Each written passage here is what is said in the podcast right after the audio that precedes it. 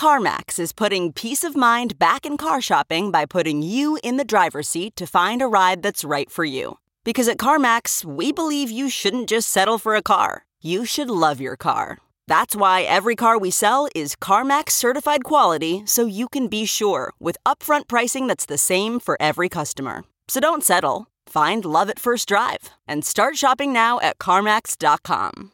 CarMax, the way car buying should be.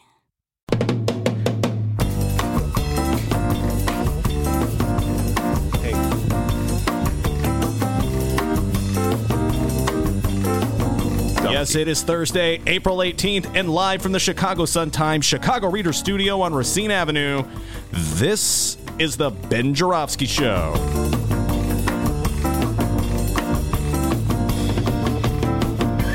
Today on the program, we welcome Ben's right-hand man on First Tuesdays, investigative journalist Mick Dumke. The union man Ed Maher will join us. And Chicago Symphony Orchestra striking member, the one, the only, making his return, Steve Lester. And now your host, member of the Air Orchestra. He plays air instruments, Ben Joravsky. Hello, everybody. Ben Joravsky here. We're calling this I See Nothing Thursday. And here's why. So for the last several hours, our crack team of investigators here at the Ben Joravsky Show have been diligently, and I mean diligently, poring over the 448 pages of recently downloaded Mueller report to provide you with an immediate, incredibly detailed update of what our president knew and when did he know it in regards to Putingate. Yes, yes. The intervention of Russian operatives to tilt the 2016 election away from Hillary Clinton and to Donald John Trump. So you get that update, D? Huh? Yeah, that's right. Our crack team. Our crack team consists of Dr. D and me. All right, we're pretty busy here at the Ben Joravsky Show. So far, Dr. D, I think, is up to page 10 of that report. Yep. Page 11. Oh, you're really moving on page 11. All right, listen, folks. All seriousness. I plowed through some of it, and then I had to go on the air. So, but from this, I know, from what I've read and what I've seen and what I've heard, it sure seems to me that the powers that be in Donald Trump's Justice Department have decided to sweep this baby under the rug. Page 12. Hey, man, don't miss page 11, all right? There's a lot of stuff going on page 11, all right? I mean, folks, they've got volumes of evidence that Donald Trump's campaign team was meeting with Russian operatives in the weeks leading up to the election. They have evidence that Russian computer operatives had hacked into Democratic computers. They have evidence that Trump was finagling at the White House to figure out ways to short-circuit this federal investigation into his wheeling and dealing with Putin's Russian. But somehow or another, they don't have enough evidence to indict anyone. Isn't that interesting? Good God, what do they need? Oh, no, sorry, Ben. We need real good evidence. We have lots of evidence, but we don't have real good evidence. Insufficient evidence to establish that the Trumpsters, quote, engaged in criminal conspiracy to disrupt the election. So in other words, they got evidence that they conspired, but they don't have evidence to indict them from conspiring. You got that, folks?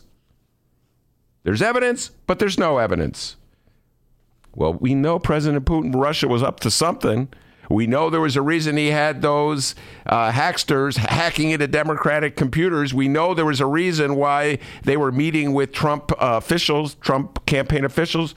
But somehow or other, they just want you to walk on by. No crime, nothing for you to see.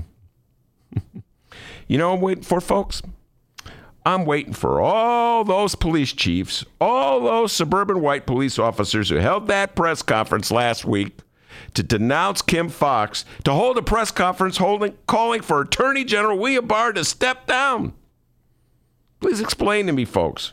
Please explain to me what's the difference between what Cook County State's Attorney Kim Fox did in dropping all charges against Jussie Smollett in the face of overwhelming evidence, and what William Barr has just done. Actually, what William Barr did was worse. At least Kim Fox, state's attorney's office, charged Smollett with something, and then they dropped the charges. Barr says he doesn't have the evidence to charge Trump or his acolytes with anything, even though they have the evidence.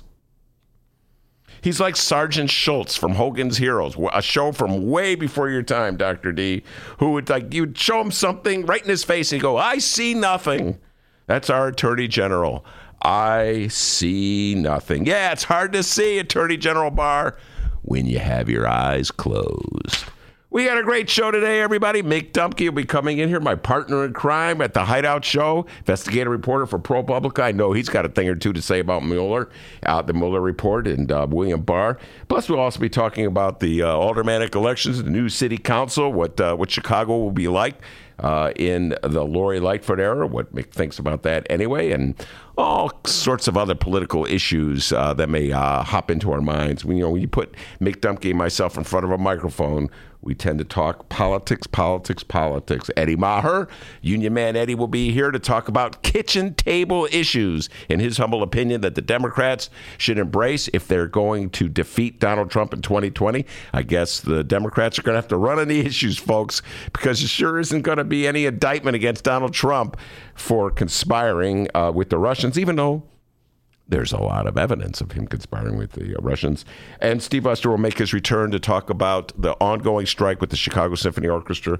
Cannot believe a city of Chicago that wants to be known as an internationally recognized attraction that would bring tourists from all over the world to come visit us would tolerate a strike like this. I think it's now heading into like its third week, so we'll get Steve on for an update.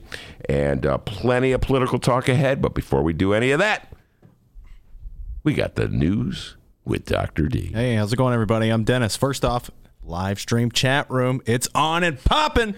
Looks like we got two new people joining us here. Matrix Illuminati. Ooh, spooky name there. He says, hello, can't wait for your opinion about the Mueller report, Ben. Oh, man. Lift, carpet, sweep under. Lift, carpet, sweep under. That basically falls in. They got evidence, but they don't have evidence, okay? All right. Man, I tell you what. Can you imagine if the Cook County State's Attorney did stuff like this? There'd be police chiefs holding press conferences. Oh, we did have the police chiefs holding the press conferences. Isn't that interesting? But they see nothing with William Barr. Matrix Illuminati up top. Thanks for joining us. All right. And then Anthony says here, impeach Trump. And then I guess Anthony picked up the Chicago newspaper today. Says Lori Lightfoot, first black female mayor of Chicago. New news here for Anthony. All right. And Pat Rod says, what up, Pat Rod? Okay, it's the middle of the day, everybody. Let's talk about the national news happening this afternoon. The Mueller report is out. I repeat, the Mueller report is out. Yeah. The Justice Department has released Robert Mueller's report on Russian interference in the 2016 election. And this thing's about 400 pages long. I'm reading through it. Page 13. Yeah. I'll get there before the show ends. Yeah. All right. There's so much news happening surrounding this thing at the moment. There's been insufficient evidence to establish at the moment that Mr. Trump or his associates engaged in a criminal conspiracy with Russia to disrupt the 2016 election. Yeah, it's pretty obvious as the powers that be at Trump's Justice Department do not want to indict a sitting president or any of his top aides or his officials. They don't want to open up that can of worms. Maybe they're afraid of, what Trump will do to them, the retribution from Donald Trump, or, they just want to cover it up. But I tell you what, folks, there's so many people sent to jail for far lesser evidence here in Cook County all the time. And they're just going to look the other way on this, on evidence that Donald Trump and his aides or his advisors, campaign advisors, met and conspired with the Russians. It is sweeping under the carpet at a gross level. And, I saw the press conference today, Dee, where William Barr, the Attorney General, was quite a performance. We talk about this with Mick Dumke, where, as soon as the reporters started answering questions, first of all, to have the press conference before he releases the report, so sort of like, nobody can ask him a question based on the evidence, or nobody can ask him a question based on, what what the findings are, and then as soon as they start asking tough questions, just to turn around and walk away. It just goes to show you this whole thing was staged from the get-go. All right, and let's see here. Attorney General William Barr had a press conference before the release. Ben, I believe the words you used to describe that was load of crap. Am I right? Yeah, it's something more or less along those lines. All right, and boy, Trump has been trolling hard on Twitter today. Yikes. All right, first he posted this video collage of him saying no collusion over and over again. I do have the right to fight back, and I'm fighting back not for me. I'm fighting back for the people of this country. No collusion. There was no collusion. No collusion. No collusion. There is absolutely no collusion. There's no collusion. The fact is there is no collusion. No collusion. There's no collusion. This is a investigation where many, many millions of dollars has been spent. And there's no collusion. This is a win for this president. He's having a field day today, people. For now, 2 years has essentially been screaming there was no Russia collusion. He is backed up by Mueller. Maybe every time he said no collusion, like more than 231 times so far, maybe every time he said no collusion, he was telling the truth. This was an illegal takedown that failed. Wow. And hopefully somebody's going to look at the other side. Oh, yeah, here we go. Oh, man, he's eating a quarter pounder. Just kicking back and enjoying it today, isn't he? Oh, good God. Any thoughts on that video? Yeah, well, first of all, the bit about fighting for the people is hilarious. You know what I'm saying? Like, anything he's done has been for anybody other than the wealthiest of wealthy in this country. The only substantial thing that Donald Trump has done in terms of legislative initiatives was, of course, the tax cut that went down last year. And so that was a huge benefit for the wealthiest people in this country, perpetuating inequity that we're going to be dealing with in the state and the local level. For many years to come, as we try to figure out how to pay for basic governmental obligations and operations. In terms of no collusion, they had plenty evidence of collusion. They just decided not to file charges against him. It's remarkable. It's like, oh, there's no evidence except for the evidence that we have here. All right, you got that? We have evidence, but there's no evidence. Okay, just move on. All right, so we had that video. Now to actual tweets. Cue the ukulele. All right, let's read Donald Trump's tweets. I love that ukulele, man. I know, it's pretty sweet, right? Yeah. All right, let's see here. This was from our president this morning. The greatest political hoax of all time. Oh, God. Crimes were committed by crooked, dirty cops and DNC / the Democrats. Crooked, dirty cops? Yeah. I saw that one. I was like, who was he talking about? The crooked, dirty cops. All right, this next one is in all caps, so I'll have to do my yelling Donald Trump impression, which does sound a lot like Ray Romano from Everybody Loves Raymond. All right, just bear with me, okay? Here's the tweet from Trump. It's a simple one. Presidential harassment. Then he posted a Game of Thrones themed meme. Yeah. All about collusion as well. Yeah, well, obviously Donald Trump was prepared for this. You talk about collusion. Justice Department lawyers have been talking to White House lawyers. Barr released that letter, a 4-page. What was it, about 2 or 3 weeks ago? So Trump knew what was coming down. He's waiting for this moment. He's taking his victory lap, if you will, because he knows there's not going to be any indictment against him. He's known that for a while now. There's evidence. One more time, folks. There's evidence, but there's no evidence. You got that? All right, just keep moving on. There's evidence, but no evidence. Oh, wait, another video. Report, no collusion. The Russia investigation is finally over. The news caught many people by surprise. This is a win for this president who, for now 2 years, has essentially been screaming there was no Russia collusion. He is backed up by Mueller. The results some guy from CNN. And take a look at the headlines. Lines from the Washington Post to the New York Post. They're what the president wanted. The president has just been exonerated. I mean, can we just take a step back and focus on the fact that this is a nearly 2-year investigation that has swirled around the president since day one of his presidency, and he has just been exonerated. Robert. All right, you get the point, everybody. Donald Trump's having a field day today, okay? Yeah, man. Well, go ahead. No, I was just going to say there's evidence, but there's no evidence. Just walk on by, baby. Now, of course, we will keep you posted on these stories. Well, this story, as today's program rolls along. Enough of this no collusion stuff here. Benny J, are you ready to find out what's going on in Chicago and or Illinois this afternoon? I was born ready. Love that answer. Never a bad answer, especially at this time, because coming up after this short little break, people, we are going to find out exactly what else is news. All right. I can't wait for this, because guess what, D? No collusion. Oh, my. It's the time of day where Dr. plucks that little trick out of his little sleeve. We'll see what it is when we return. At Chicagoland Cremation Options, we are committed to listening, educating, and guiding your family through the cremation process. Whether it is time of death or when planning your wishes for the future, Chicagoland Cremation Options can accommodate you at an affordable price and with great dignity. Avoid funeral home costs with direct access to a crematory for a cremation. Chicagoland Cremation Options, just south of O'Hare, 5 minutes west of Chicago. It's a family-owned business and operated by my good friend, Douglas Klein. Visit it at chicagolandcremationoptions.com. One more time, chicagolandcremationoptions.com. Oh, excellent job on that live read, Benny J. Welcome back to the Ben Joravsky Show, live from the Chicago Sun-Times. Yes, indeed, we are live from the Chicago Sun-Times. And Dennis is about to take the deep dive in the local news. Before you do that, D, I just want to share this very funny bit that was in... Hold on. You hear that? That's a newspaper, listeners. Now, Ben, show the listeners that newspaper. There you go. Everybody. See that? The Chicago Tribune. Yes, the Chicago Tribune. I get the Tribune, too. Joe Fournier. Fournier? Remember we used to have him on the show? Fournier. No, Joe Fournier is a very talented cartoonist for the Chicago Tribune. And he was on our old show a couple times. Funny guy, too. I was always reluctant to praise him because I'm so critical of the editorial board at the Chicago Tribune. I figured he'd get in trouble. But what the heck? Everybody knows I'm a big fan of Joe Fournier. But this is really funny. I got to give Joe credit. It's called, you know, his cartoon is called Op Art, and the headline is "The Governor's Ode" by Joe Spring.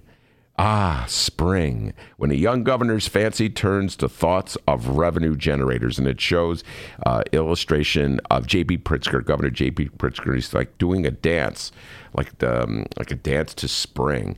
And the title, J.B. Pritzker Waxes Poetic. And here's what he says. Here's what Joe wrote. Quote, I think that I shall never need a poem as lovely as this weed. This weed whose smoky, lofty goal will be to fill our budget hole. Bowl. Oh, fill the bowl. Goal. No, not bowl, hole. Oh. This weed whose smoky, lofty goal will be to fill our budget hole. This weed whose seeds will legal grow in hopes our coffers overflow. And to those who ask, is this a joke? Dude, lighten up. And have a toke. All right. That's pretty good. All right. I like Joe.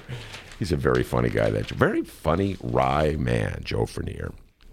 Anyway, what you got for me, young man? All right. We're about to find out what's going on locally. It's time for What Else is News. Preckwinkle picks herself up after her loss in the mayor's race. But first, a Smollett-gate update. Yes, the ongoing saga of Empire actor Jussie Smollett and the handling of his fake hate crime case by prosecutors and our state's attorney, Kim Fox. Oh, and today's Smollett-gate update on the Ben Joravsky Show is brought to you by the Freedom of Information Act. The Freedom of Information Act, providing the public with access to federal agency records for over 50 years. Oh, wow. That's really good to know. By the way, Mick Dumke has entered the studio, ladies and gentlemen. Mick Dumke has entered the studio. All right. We're going to sit him down, put him to work early. Dumke thinks it's a half hour. Get to work, boy. All right. So this is brought to you by the Freedom of Information Act. New text messages reveal that weeks after she recused herself from the case, state's attorney Kim Fox was getting involved in the Jussie Smollett case. March 8th, shortly after all 16 felonies toward Smollett were dropped by the prosecutors, text messages between Kim Fox and the guy who took over the case, first assistant Cook County State's Attorney, is a Joe Maggots. Is that how I pronounce that? Yes, it's good. Maggots? Yeah, Maggots. Fournier.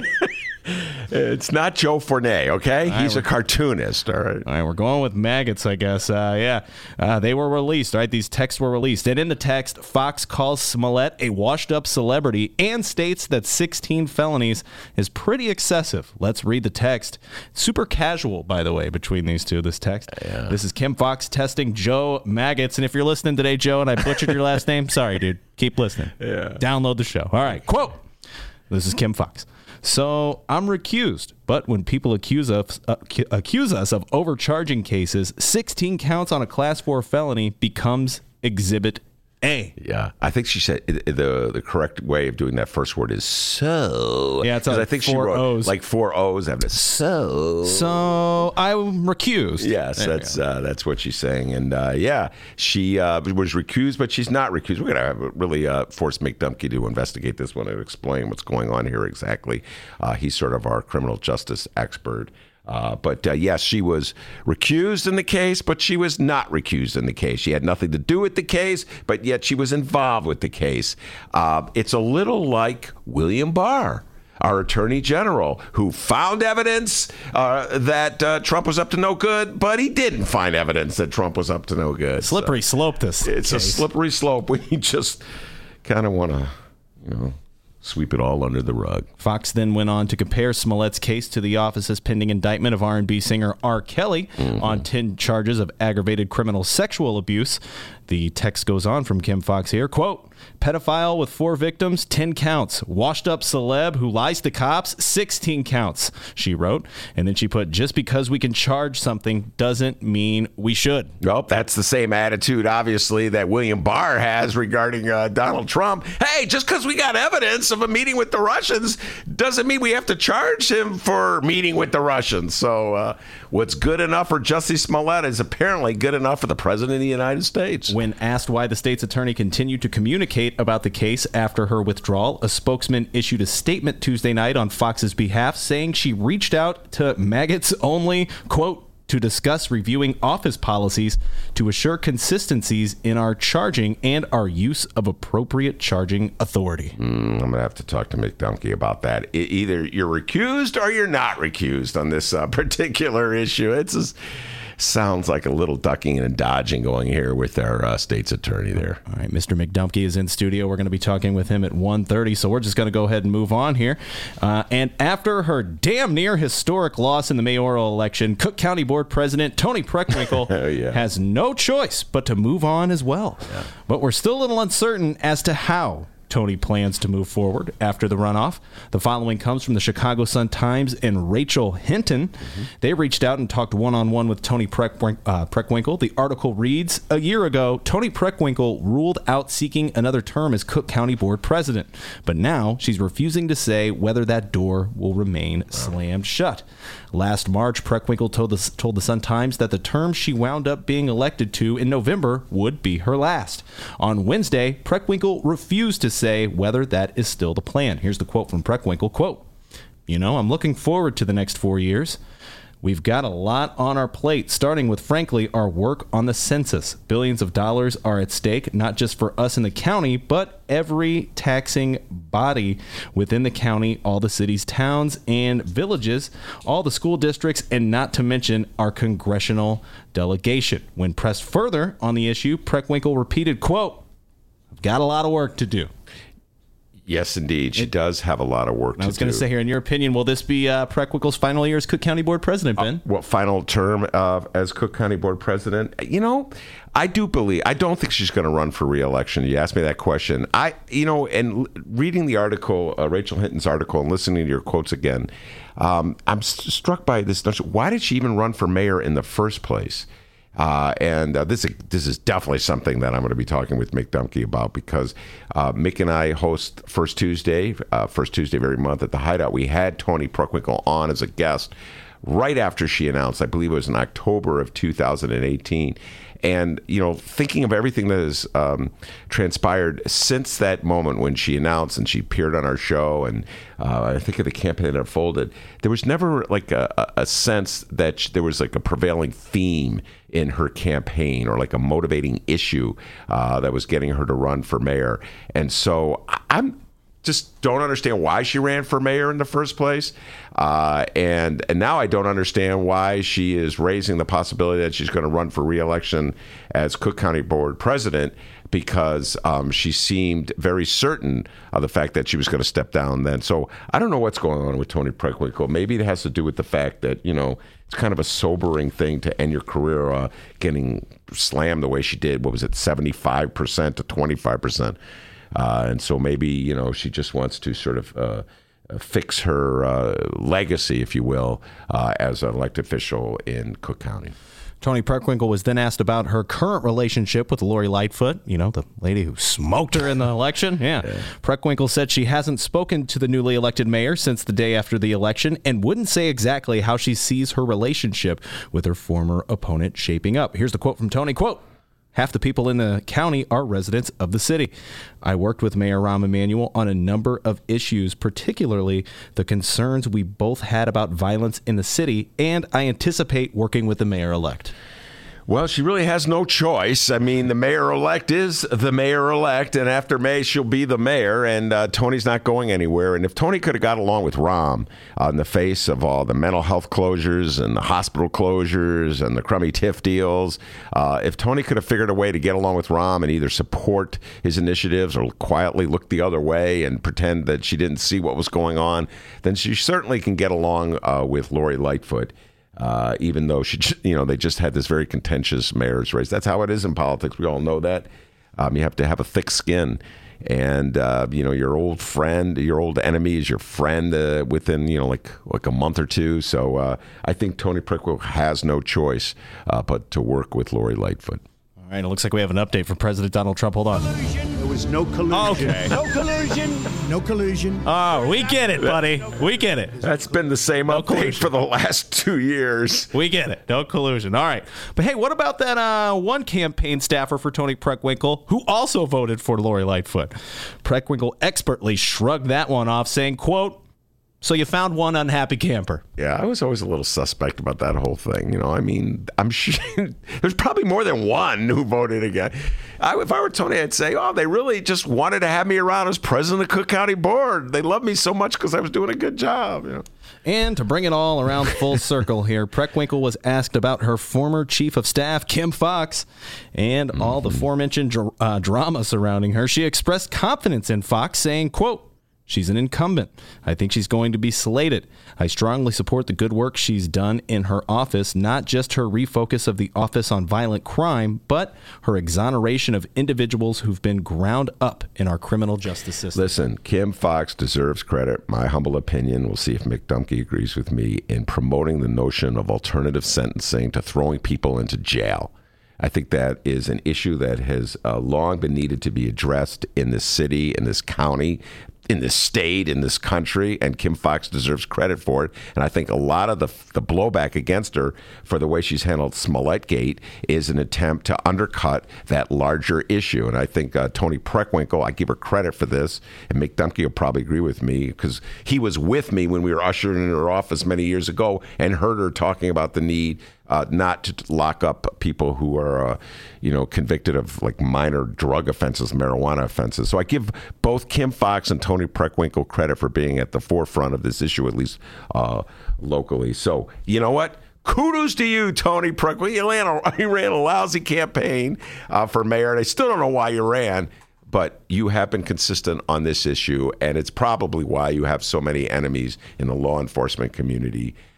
And why Kim Fox has so many enemies in the law enforcement. That's it. I'm waiting for those suburban police chiefs. Hold that press conference demanding that William Barr step down as attorney general for not prosecuting the president of the United States. So there you are. Just like that, you're now in the know of what is going on locally. And hey, by the way, everybody, we're having a caption contest today. It's a Donald Trump hugging the flag like a psychopath contest. Yeah, it's fantastic. It's that one picture of him hugging the flag. He's got a sad look on his face as well. Send your captions. We have quite a few to read. We're going to be doing that at the 2 o'clock hour. So many captions to read. We'll be reading yours on the air. Head over to the Ben Joravsky Show Facebook page, J-O-R-A-V as in victory, S-K-Y, at Benny J Show, B-E-N-N-Y, the letter J Show. We're going to keep the caption contest open until the end of Friday's show. And who's our Martwick? Rob Martwick is going to be picking our winner. All right? Rob Martwick, yes. So head over to the Ben Joravsky Show Facebook page. Leave us your captions. We'll be reading them on the air. And now you will have an answer the next time someone asks you, hey, what else is news? Let me tell you something. What? Something that Joe Fournier or Fournier thinks. Something that Joe. Both of them. Fournier and Fournier. And Joe Theismann. Joe Theismann, the great Joe Theismann. And Joe Van Duzer, kid I went to high school with. They all agree. How's it going? You did a great job. Give yourself a raise. Take it out of petty cash. We got Mick Dumke sitting right here. We're going to bring him on right after this.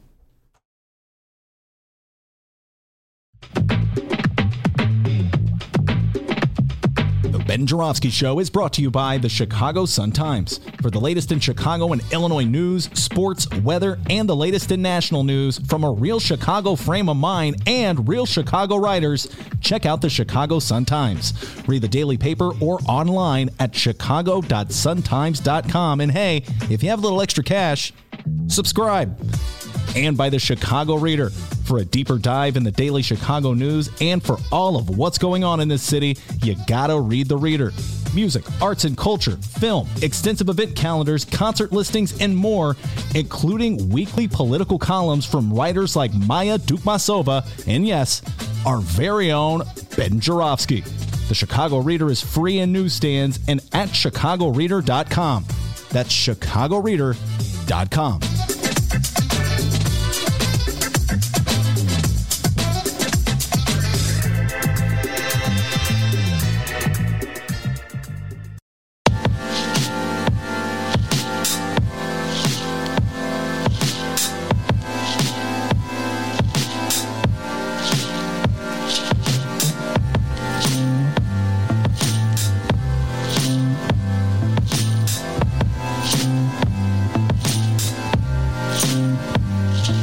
Welcome back to the Ben Joravsky Show, live from the Chicago Sun-Times. Yes, indeed. We are live from the Sun-Times. Mick Dumke in the studio, ace investigative reporter for ProPublica, columnist now, and my partner in crime every First Tuesday, correct, Mick? Just about every First Tuesday. Sometimes yes. We take it off. Let's round up. Yeah. Let's round up. And every First Tuesday at the Hideout, and we'll be doing a show May 7th at the Hideout, 6:30. We'll probably, I have not heard back from our guest, so I don't. I have not either. This is what happens every time, ladies and gentlemen. But don't worry, we pull it together somehow. But our plan is to talk about the new city council, the new mayor. And what their relationship is going to be like. So it'll be interesting. It'll be fun. And you all should be there. I will ask you about that if I can, if we get to it. I know we're going to be have so many tangents here. When Mick and I start talking politics, we have so many tangents. First of all, I must join the thousands of people throughout Chicagoland in saying happy birthday to Mick. His birthday was yesterday, and he celebrated people by going to, of all places, White Sox Park to watch a White Sox game. Is that correct? It is correct. And Cub fan. Well, that's the thing. I actually was surprised at how many people were like, why are you at White Sox Park? Like, I can't go south of Madison Street. What's the deal here? You know, it's true. I've been a lifelong Cubs fan, but I'm a baseball fan. I don't cheer against the Sox. Plus, they're playing the Royals, and I've always had a thing for the Royals since they were a powerhouse team when I was a kid. So you were actually rooting for the Royals? You know, I didn't really root very loud for either team, both of which are terrible right now. They are last and second to last in the AL Central, and they played like it. But you know what? It was a beautiful day at the ballpark. And I got to tell you, one other thing about this, not to do PR for the White Sox, but we got there, walked up to the ticket box right before the game, 2 tickets, great center field or right field bleacher seats for $9.30 for both of them. $9.30. We paid $9.30 to get in the game for 2 of us. Whoa. Let's go right now. Tickets were selling for $4.15. Yeah, for Major League Baseball. That was awesome. At Wrigley Field. We had a great time. Now, all right. Now, I know we have plenty of political discussion ahead, but I'm going to make this a sports political. How can you tolerate? I may have grilled you on this before, but I'm going to grill you on it again. I'm not lifelong. I've been a Cub fan since the 60s. I root for both teams. It's a long story. I love Sox and Cubs fan. But I'm finding it increasingly harder and harder to look the other way with the Cubs in light of the Ricketts ownership of the Cubs, particularly their political leanings. This is just me speaking here, Mick. How do you deal with this issue with the Ricketts family and the ownership of the Cubs and the father and the anti-Muslim email and the fact that one of the brothers is the chief operative for the Republican Party nationally? How do you deal with that? We're all finding it very difficult to deal with. I mean, being an operative for the Republican Party is actually way down the list. Even though most members of my family do not vote that way anymore, you know, there's a little bit of respect, I guess. If you're a party person, you want to vote, you want to work for the party, fine. But the bigotry that's come out from the, you know, from Papa Ricketts and the emails that were released, and this isn't the first round of them, the most recent one, just the anti-Muslim stuff, not the first round of this stuff, sickening to both my in-laws who are Muslim, as well as you know, my parents and my siblings, that side of the family. So we're having a hard time with it. I'd also say, Ben, far less important in the greater scheme of things, but also significant to, I think, an increasing number of Cubs fans is just the experience of being a Cubs fan. While everyone welcomes, of course, the thrilling World Series victory and the fact that the Cubs have had, what, 4 playoff teams in a row, you know, they're competitive, they're fun to watch, everybody likes all that, but the actual experience of being a fan is less fun than it was. Wrigley Field, they've jammed more seats in there, the concourses are crowded, everything is more expensive. The Trib had what I thought was a really telling story a couple weeks ago about a lot of longtime season ticket holders who had been displaced because the Cubs decided to put in an elite box, a new section. And I think you're hearing a lot of stories like that. People who are just really put off by this new culture of money, money, money. Not that the previous owners didn't also want to make money and extract money from Wrigley Field and the Cubs, but there just seems to be this new culture that they are just so interested in getting more money out of this thing that the fan experience is way down the list. And we're supposed to be happy with the fact we got a World Series finally. Everyone is happy, but that's supposed to make up for all this other stuff, and it doesn't. Yeah, no, there's something there. It's though the Cubs have become bad public citizens. And it's weird, Mick, because as I'm, you know, if I take the deep dive on public financing of our sports teams, the Cubs are probably, if I'm going to do this off the top of my head, 5th in this city. The White Sox get the biggest subsidy, the most consistent, generous subsidy. It's ongoing. I would say that if it wasn't for the state bailout of the White Sox, they may not even be in Chicago. I certainly wouldn't be able to get a bleacher seat for $4.15. So if it wasn't for the state subsidy, right. So and I did think about that yesterday. Yeah, we are underwriting that cost. The Bears, their Soldier Field renovation, as ugly as it is, was financed at over $600 million by the public. And then when they got done moving all the Park District buildings as a result of that field, that project, it was even more expensive. And then, of course, the United Center, where the Bulls and the Blackhawks play, was largely funded by property tax breaks that were encoded in the state law. That so the Cubs, relatively speaking, have gotten a lesser handout, and yet there seems to be just there's just more a disdainful attitude toward them.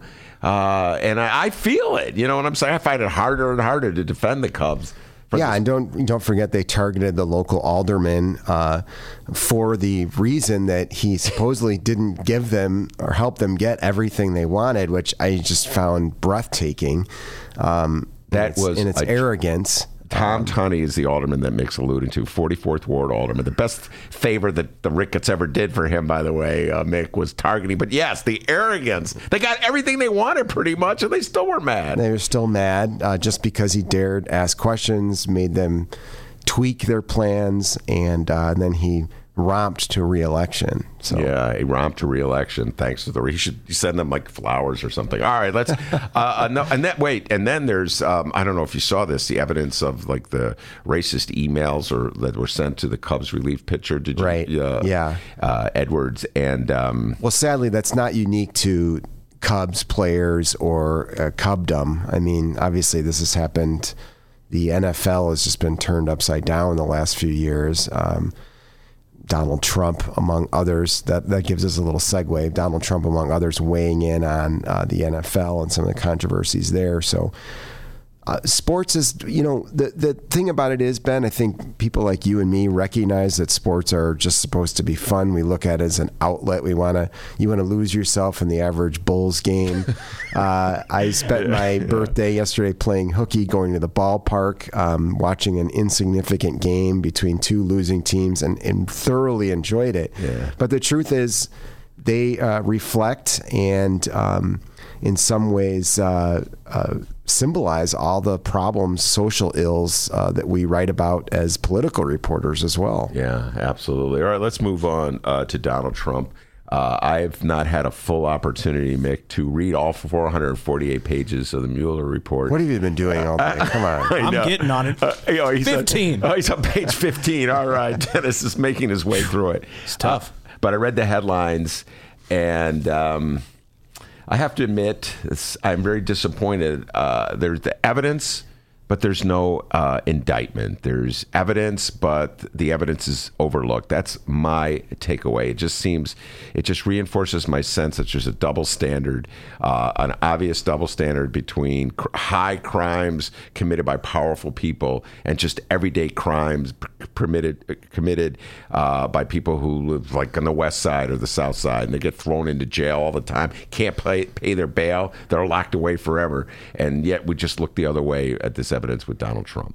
Well, all right. First of all, there have been quite a number of people who have been indicted, charged, pleaded guilty already as a result of this investigation. So I don't think we should forget that, including several of Donald Trump's top aides during the 2016 campaign. So all the people on the left who are bemoaning the report and don't think that it's been very strong, well, there's a lot of people who are now convicted felons as a result of this already. I don't know the exact number, but I think it's more 34. I was going to say it's at least a couple dozen people. So that's not insignificant. I think the one thing that would have been helpful perhaps to both sides is to have clearer conclusions. The evidence is laid out, as you mentioned, in hundreds of pages.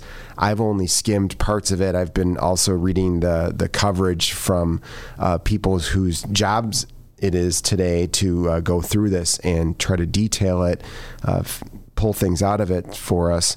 But one of the takeaways that I have is just, that Mueller and his team, they did this extraordinary work of collecting information, and they laid it out in detail, but then they didn't really draw a lot of conclusions from it. And that left an opening for what we saw this morning with the Attorney General, Barr, to go basically forward and act like he was Trump's personal attorney and spin the thing as a near exoneration of Trump, which is specifically, the report does say this is not an exoneration of the president, but it didn't reach other clear conclusions. So I think that's just going to fuel this endless debate between the various sides here about what happened and how significant it was.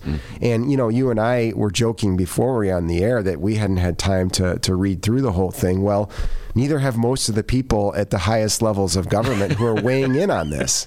So that's where we are. It's actually quite sad in an era where, facts are themselves refuted. In this case, they're just being ignored. It's just a spin cycle with like no factual basis. Very well put. And it's a spin cycle that was set in motion months ago, where this Dennis plays this bit. I don't know if you heard it all the time, where Trump saying no collusion, no collusion, no collusion. That's been their line the whole time. And then Barr played right into it. No collusion.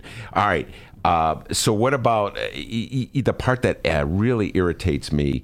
And it's funny coming from me, Mick, because I was all upset when Smollettgate first erupted, because I was on the phone with Mick. This is ridiculous. She's taking phone calls from this person, Tina Chen, et cetera, et cetera. But the reaction from law enforcement types to what went down here in Chicago with Jussie Smollett and the investigation by Kim Fox, and then and the sort of the chorus that's building to. People stepped down, resigned. Remember that press conference with the police chiefs having a press conference calling the state's attorney to step down with 1 year into her term, or 2 years into her term. And William Barr, the Attorney General of the United States, saying, well, there's evidence, but there's no evidence, so let's move on. Well, I think they're a little, I'm going to disagree with you a little bit. I think it's apples and oranges. I know what you're saying. In both cases, again, if we're taking a step back, it's sort of like facts be damned. We're going to see this the way we want to see it and not really talk about the facts or the legal issues at play. But I do think that the storylines in the cases are really significantly different.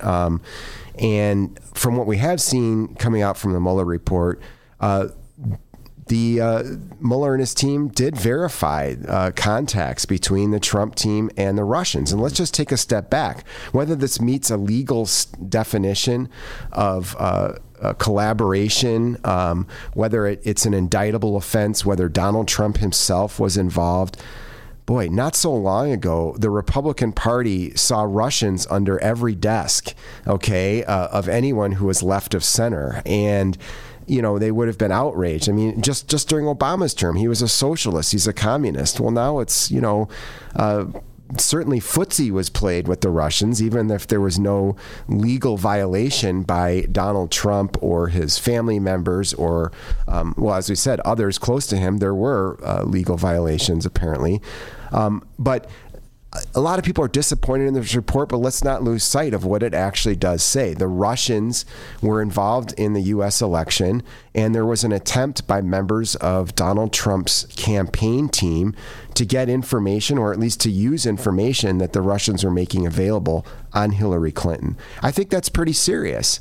Now, what are the political ramifications? Well, we have a Republican Party at this point in time that doesn't seem to care what Donald Trump's conduct is. They're going to defend him at any cost because they don't see a political cost.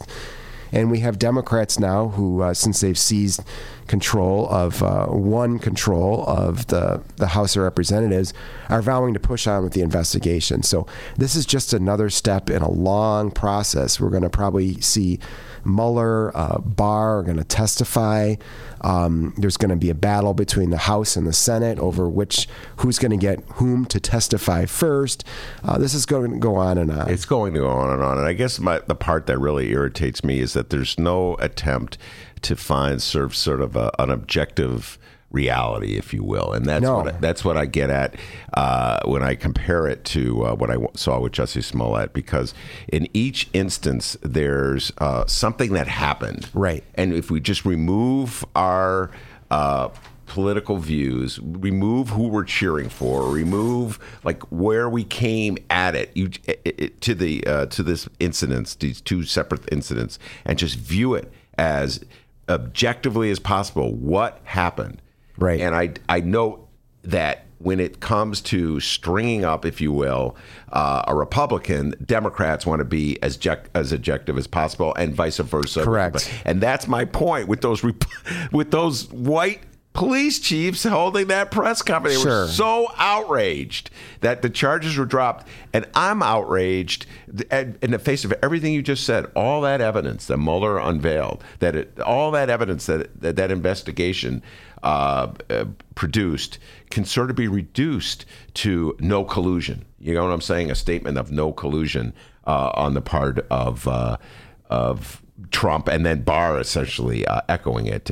You're right, and it won't go anywhere. Now let's switch it to the local level. Just one other quick thought, Ben, and this is something I was reading in the Washington Post's coverage about this on the way over here.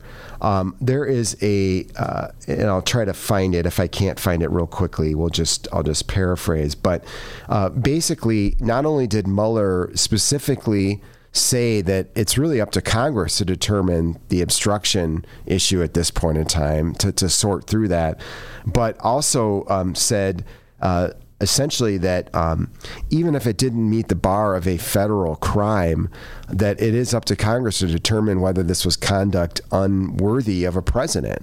And so I think that in his own play it by the book, it's really straight-laced, only write down exactly what you can defend in court kind of approach to the whole thing. I think it sounds like Mueller has left a trail of a lot of eggs or goodies for people to find here and run with. So that's where I think it's going to continue. In Congress. Yeah, it'll continue. It'll become very political, as you were pointing out, that if it becomes, as Mueller was leading, what you're suggesting there is that Mueller's saying, hey, Congress, if you want to impeach him on these matters, go ahead. Right. And if that would become completely and totally a political event, if you will. You know what I'm saying, yes. Mick? That would become Democrats versus Republicans with the amen corner of Trump saying no collusion, no collusion. And any attempt to have that objective study that I was talking about earlier, where you just, well, let's just take a look at what happened here, will be thrown out the window. Absolutely. You know, and I don't know if there's possible, if it's possible to, this is an objective study. Here's your objective study, Ben. And even you and I, who are clamoring at this moment for objectivity, find it a little bit underwhelming. Yeah. So I think that's the era we are in, where people want clear conclusions, and they are we're all a little bit frustrated that it's not. That it hasn't come to something that's more definitive. Yeah, absolutely. Ed Maher, my next guest, is in the studio. Ed Maher is in the studio. I love it when my guests come early. Mick Dumke is still here from ProPublica, investigative reporter.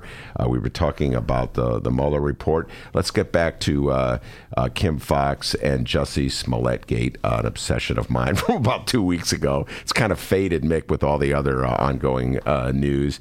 The big story in today's papers is that they got the reporters got the various emails that Kim Fox sent to her aides, and that regarding this matter. What's your takeaway from some of the things that you read in the paper today? Well, first of all, it's some of the emails and some of the text messages. They are what the state's attorney's office chose to release. But I think, in fairness to them, not all of them are necessarily look good for Kim Fox. So they obviously, whatever they decided to release or not release, and I have not studied that part of it at all. I wasn't involved in FOIAing any of this material myself. But they appeared to release some stuff that wasn't totally flattering to the state's attorney. So you have to give him credit for at least that degree of openness. But yeah, I think that this is another instance where it's supposed to be, literally in this case, it's almost being painted as a black and white issue, and it's not. I think there are there are several layers of issues here. It's not just how Smollett was and his case were treated. That's one question. It's how the state's attorney handled it. Do they follow all the processes? And then it's the waves of response by the various parties involved here. And you talked about the suburban police chiefs. We had the local FOP has blasted Kim Fox. Of course, they've been blasting her since, I think, even before she got into office. Mm-hmm. So I feel like to your point, the question of what actually happened both in the the initial police report and the initial incident, and then how it was handled at each stage of the game by the state's attorney's office and others. We still don't have answers to a lot of those questions, and so now we're almost arguing over criminal justice reform. We're arguing over it's become an argument about all these kinds of things. It's been an argument about hate crimes instead of the issue of what actually happened at that time, which we still don't know. Yeah, we still don't know. And then you're right. There's so many aspects of this. One is the recusal issue. We talked about that briefly before you came on. What's your thoughts on this, Mick? Where she said she recused herself from the case, and then she was sending emails to her underlings where she was weighing in on the case. And by the way, it's not that I disagree with the argument she made in the emails that there wasn't enough evidence in this case to charge him with the 16 counts. Well, and that's I guess my point. You can be in favor of criminal justice reform. You could actually even say you don't think it was appropriate for this particular person to serve time locked up, yeah. But also say that she didn't handle this case in a transparent manner. Yeah. And that raises a lot of questions about the office's conduct. And what's unfortunate, I think, for people who are in favor of various kinds of criminal justice reform, alternative sentencing, these kinds of things, is that, you know, this does not help the cause at all. Absolutely. Because it's being, the issue of whether he should have served time or gotten a stiffer sentence has been completely confused with the process that got you to the deal that was cut. How was this deal cut? We don't know the answer to that. I think we need to know the answer to that question. Then we can continue to discuss what appropriate sentences are for different crimes. That is Mick Dumke, and he is absolutely right on that point. I agree with you, Mick. The fact, I still have struggle with the fact that she took a phone call from Tina Chen. Well, there's a lot about, now I'm interrupting you, but there's a lot about how State's Attorney Fox, I always keep wanting to call her Kim because, you know, you talk to her or whatever, how she handled the whole thing. Mm-hmm. And it's actually very frustrating to me how she's reacted since all this came out.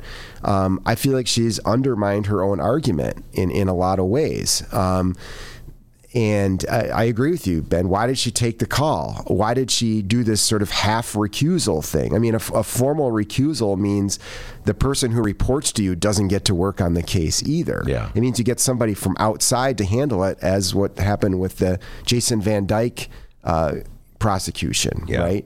So they didn't do that part of it fully. They said one thing and sort of only went halfway on that too. Yeah. There's just so many layers to this. And now we're at this point where it's sort of divided the public. It's like some people are, I'm with Kim because she's a criminal justice reformer, and they're conveniently skipping over all the questions about how this particular case was handled. And then you have the FOP and the suburban police chiefs who are against her using this, you know, to get to jump on her for other issues besides this case. There's no objective reality. Out the window, gone. It's partisanship. And by the way, the same people who are saying this is an outrage that she took the call from Tina Chen, it's an outrage that she recused herself but didn't recuse herself, are awfully silent about Donald Trump firing Comey. And I bring it back because if you believe in principles, you hold those principles no matter what the political situation is. If it's your team that's getting clobbered, Mick, then you got to stick by your principles. But you know, you and I know that in the game of politics, it's usually the principles, the first thing, along with truth, that goes out the window. It is definitely dispensable, isn't it? Dispensable indeed. All right, let me get your thoughts on Tony Preckwinkle. You know about, you've been covering Tony a long time. You've been interviewed her, even, I don't know, go back to the 90s maybe. Her interview today in the Sun-Times where she says she's thinking of serving another term. What do you make of all this? Well, I don't think it's unusual or unwise for an elected official to be vague about her or his planned departure date.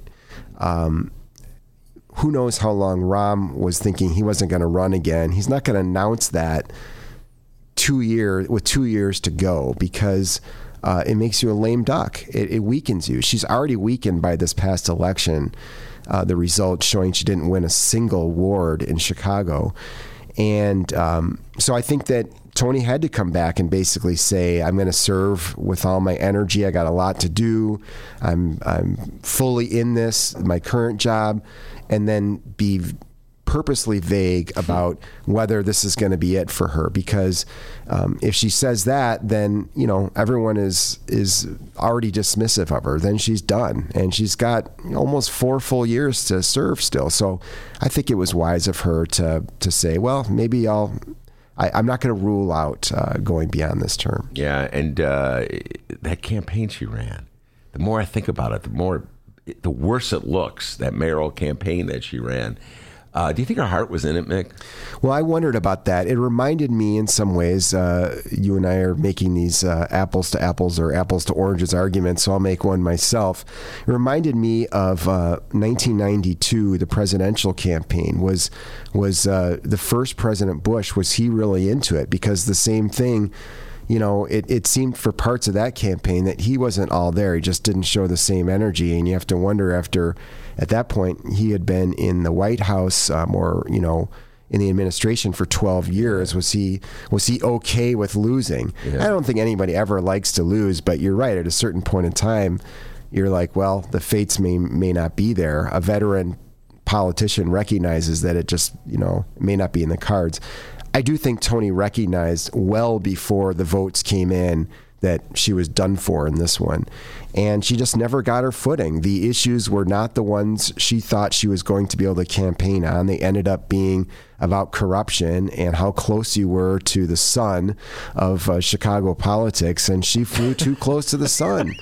The sun being Ed Burke? Yeah, the sun being Ed Burke. Sonny Burke. You know what I mean? Yeah. It's like, you know, we talked about this before. 4 years ago, Rahm won the runoff by talking about how much more experienced he was than Chuy Garcia. This time, the experience was a negative. So I just think that it wasn't the campaign she expected. Now, why wasn't her team agile enough to adjust and tout her very real list of accomplishments?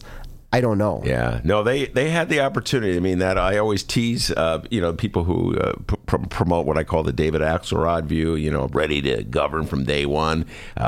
You want a mayor ready to govern from day one. She could make that argument. If there's anybody who could make that argument, it would be Tony Preckwinkle. And that argument got lost, absolutely, as you're saying, in the election, in the campaign. All right. Now, she also, I could say, I keep saying this, but she also could have talked about how she got to power by making other people come to her, essentially, by forging an independent path.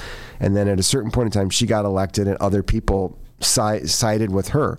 And I would have had an ad up throughout the campaign about how she was one of 5 votes against the parking meter deal. Yeah, yeah. By the way, if only these people who run these campaigns were as smart as me and Mick. All right, they'd never lose. Who have never worked on, let alone run a campaign. Man, I had Jason McGrath here in the studio yesterday. He's a pollster for Lori Lightfoot. We were talking about the campaign, and I realized the questions I'm asking him are all sort of embedded in this knowledge that, oh, of course I know what's going on. It's Monday. The game was Sunday. Yeah, I know. I can. What an expert I am.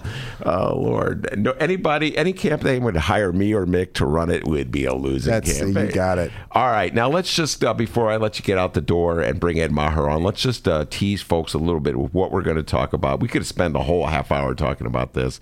When Mick Dumke and I get going, we could talk a long time about politics, but the makeup of the new city council in the age of Mayor Lightfoot, it's probably going to be different in some way than it was under Mayor Rahm. Not quite sure how yet, Mick, or to what extent or what degree. But give folks a little bit of, you know, what we're going to be talking about in a week or 2 weeks at First Tuesday. What's your sense of where the council is going to go under Mayor Lightfoot? Well, I think we're going to have to figure that out. You're right, but I think what the few little pieces of the puzzle that we can see are that the departure of veterans. I mean, Pat O'Connor, the consummate insider, the consummate play ball kind of guy, deal maker, who, unlike Burke, you know, didn't attract all sorts of negative publicity, certainly not to the level of Ed Burke, and sort of, I think, was very well liked by a lot of his colleagues, at least a collegial person. And so he's gone. Ed Burke, you would think, even though he won re-election, is weakened by the fact that he has been charged by federal authorities and is no longer the Finance Committee chairman. You would think he's weakened. Again, that's a question mark. What happens? A lot of people who are elected, particularly on the north side, who are, you know, proudly left of center, the Democratic Socialists, 6 of them, right? I think will be joining the council. What does that mean? And then, you know, who is left to lead the way? Who are the aldermen who are going to captain the teams? Who are they going to? Are some longtime people? I think the longest serving. After Ed Burke, the longest-serving alderman is Carrie Austin, who's the Budget Committee chair. Is she going to retain that position and the clout that comes with that? And if she doesn't, will it be a result of her colleagues deciding to dump her, or will the mayor basically, again, engineer the city council alignment? So these are just a few of the questions. Yeah, these are questions that we'll have more details on when we convene May 7th at the Hideout, 6:30. We're going to, by then we'll know who our guests are. We would think, yeah. We'd hope. Even Mick and Ben are more organized than just to have no guests until 6 o'clock, and then we pick them up.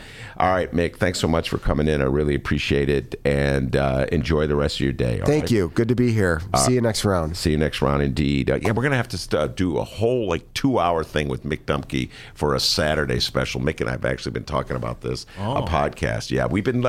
Scheming and wheeling and dealing, and I'm going to rope him in for a special maybe next week. Anyway, Ed Maher sitting by. We're going to bring him on right after this.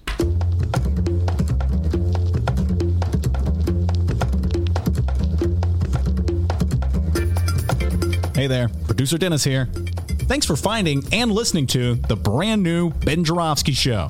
All right, so here's how this works. The Ben Joravsky Show live streams on the Chicago Sun-Times YouTube channel Tuesday through Friday, 1 until 3 p.m. Once the show is over, you can listen to the replay on our YouTube channel, or we throw it online for you to download by 4 p.m. Where can you download the Ben Joravsky Show, you may be asking yourself? Well, you may be asking yourself a fantastic question. You can find previous Ben Joravsky shows and guest interviews through several outlets. The Chicago Sun-Times online, chicago.suntimes.com. The Chicago Reader online, chicagoreader.com. And wherever else you listen to your favorite podcasts. Apple Podcasts, Google Play, pick one. Just search for The Ben Joravsky Show. J-O-R-A. V as in victory, S-K-Y.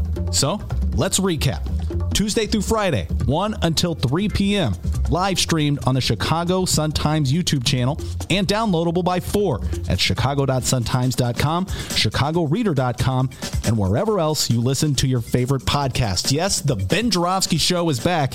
We're live and downloaded. Tell your friends and enjoy the rest of the show.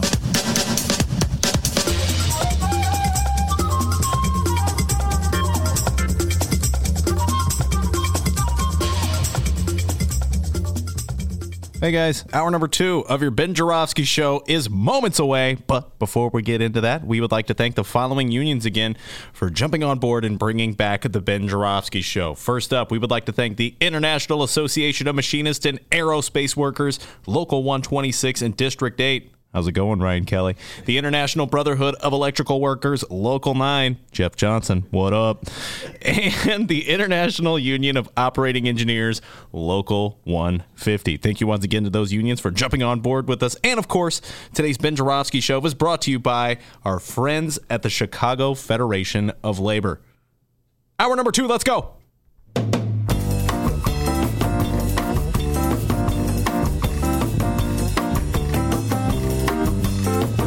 It is Thursday, April 18th, and live from the Chicago Sun-Times, Chicago Reader Studio on Racine Avenue, this is the Ben Joravsky Show.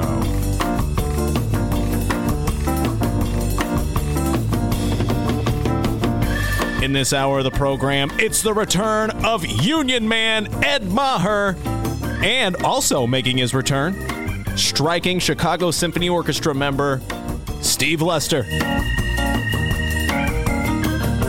And now your host, Chicago Reader columnist, Benny J. Ben Joravsky. Yes, indeed, Ed Maher in the studio. And I invited Steve Lester back because I think it's outrageous the city of Chicago cannot figure out a way to get its striking Chicago Symphony Orchestra members back to work. Ridiculous. We want to be known as a first-class city with tourists coming from all over the world. We have this tremendous asset, this symphony orchestra, and its members are on strike. They can't cut a deal. I think it's outrageous. So we'll get Steve Lester in the studio a little later today to talk about that. It's sort of Labor Day in the Ben Joravsky Show on Thursday.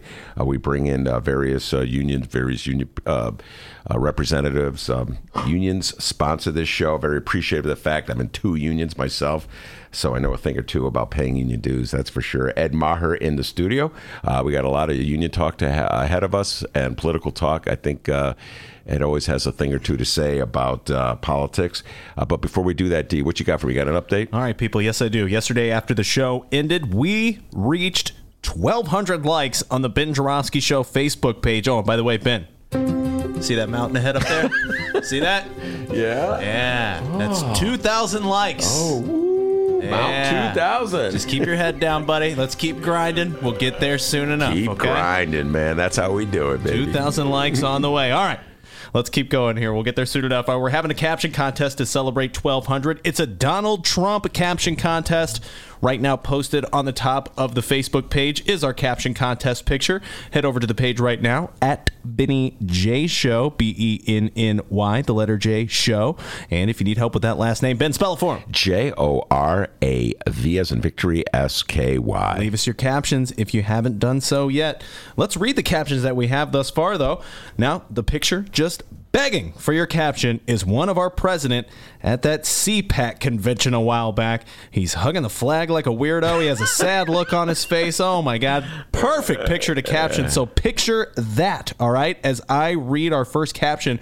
Our first caption comes from our dear friend Babs. Oh, okay. What's he got? Ben's favorite Babs. All right. Bab typed. Love Babs, man. Big time listener to this show. Once again, Donald Trump hugging the American flag with a goofy look on his face. And Babs' caption... I usually have to pay $130,000 for a hug. That's pretty funny. Ben liked it. Ben liked it. All right. How about let's move on to our next cap. Oh, man, Ben really liked that. The joke is coming home. Wow. Yeah, it costs $130,000 to shut him up. Yes. All right. On to our next caption here. Let's do. Okay. Let's Darlene. Darlene's caption. Darlene puts, America, help me. I did many wrongs. Yeah, I just, your Trump imitation is kind of getting to me. I was going to say, I think it's getting better now. Yeah, oh, wow. Practice, all right. Man. I'm on audition for SNL. All right. Yeah. All right. On to Joseph's caption. Joseph says, Spake me harder, Stormy. Okay. That's a little much. All right, let's see here. And how about Hugh's caption? Hugh's up next. Hugh's caption, what? I don't feel good. I haven't made poopy in 3 days. Okay, all right. We got some comedians here. All right, how about Steve's caption? Once again, Donald Trump hugging the flag with a goofy look on his face. Steve's caption, I'm sticking it to the union. Putin doesn't even care. Yeah, that he is sticking it to the union. We'll be talking about that with Ed Maher, yep. All right, how about Dar? What's going on, Dar? She left a caption. I even hugged the flag so I can please stay in America. So can I please stay in America? Yeah. Donald Trump, not a great reader. Oh, by the way, I'm trying to get to the Mueller report, by the way. Oh, yes. Page 16. All right. You're making your way through. It's only 432 pages left to go. I'm working. By the end of the show, I'll probably get that going on. All right. Let's see here. We read that one. Let's see. Okay. We got Joseph's caption. Once again, Donald Trump hugging the American flag with a goofy look on his face. Joseph's caption. My God, Donnie, stop groping the flag. Okay. Yeah, Ben likes it. Ben likes it. He's groping the flag. Yes, right, he is. Let's do two more. It is a weird picture, man. Have you seen that picture, Ed? Yeah, I'm looking at it right now. I've seen a lot of politicians, wrap themselves in the flag, but I've never seen one wrap the flag in themselves. Oh, Mars, do it a bit of zanies. How about Brian's caption? Brian puts clinging to the stars before he's stuck behind bars. Oh, that's actually good. That's very good. Get the frozen steaks to him right now. We don't give away steaks. Oh, I thought we did. All right, and we'll do one more here. Let's do Joseph's caption. Now, Joseph, when we did the old show, the show we had before Ben got fired, Joseph was excellent at captions. Yes, he was. We called him Captain Caption. Yes. Joseph has left us his latest caption here. Once again, Donald Trump hugging the American flag. Joseph's caption, I'm going to add a star for Mar-a-Lago to this flag. That's good. Keep the captions coming. We're going to keep this contest. We're going to keep this contest open until the end of Friday's program, and where Illinois State Rep Rob Martwick is going to have to make the decision here. Pressure on Martwick. There you go. So hey, to give a little teaser, maybe help out some of you listeners. Rob Martwick plays guitar, so maybe throw in some guitar captions if you want to win this caption contest. All right, very good. Thank you very much, Dennis, and to all the listeners. That's some funny stuff. Ed Maher, my guest, and union man Ed Maher, Operating Engineers Local 150. You know, Ed, people may not know this or remember this. I do. Ed briefly was sat in for Norman Goldman, our good friend Norman Goldman. At one point, you and Jake Lewis were sitting in for him, handling phone calls from all over the country on Norman's show. Yep. Had a great time with Jake doing that. It was a lot of fun. I was listening to you with my good friend Melissa, still my friend, even though things have happened and have separated me from that station. But anyway, it's complicated. But so you know how to deal. You had to deal with Trump supporters calling in. As selling people, the investigators into Trump. What's your sense now with the Mueller report having emerged? The Barr, Attorney General Barr's press conference, a little bizarre scene this morning. What's your sense now of how the Trumpsters are going to play all this going forward? Imagine if you were still holding that show, what kind of questions would you be getting, you and Jake getting, as you dealt with the Trumpsters? I mean, I think the headlines on conservative news today are no collusion. That's what the president tweeted out shortly after the press conference started. You know, he won the election. He hired an attorney general. He set up the infrastructure to put himself in the best place possible with whatever the result of this investigation was. I watched the press conference this morning with Attorney General Barr, and when he started to talk about how devoted the president was and how emotionally hurt he was by this investigation, it was, you know, I thought to myself that's very disappointing, but that's the power you get when you appoint the attorney general. So there's a lot. I haven't had a chance to read the report. It'll probably be well into tomorrow before I really get a firm grasp on it. But I think that there's probably going to be investigations that are spurred by, you know, revelations from the report. But I think we have to recognize, we, meaning folks on the left and folks that have disagreements with the way that the president has handled this and many other matters, we've got to start to kind of move on. We can't make fighting over this the next 2 years, because that's how we get another 4 years easily for President Trump.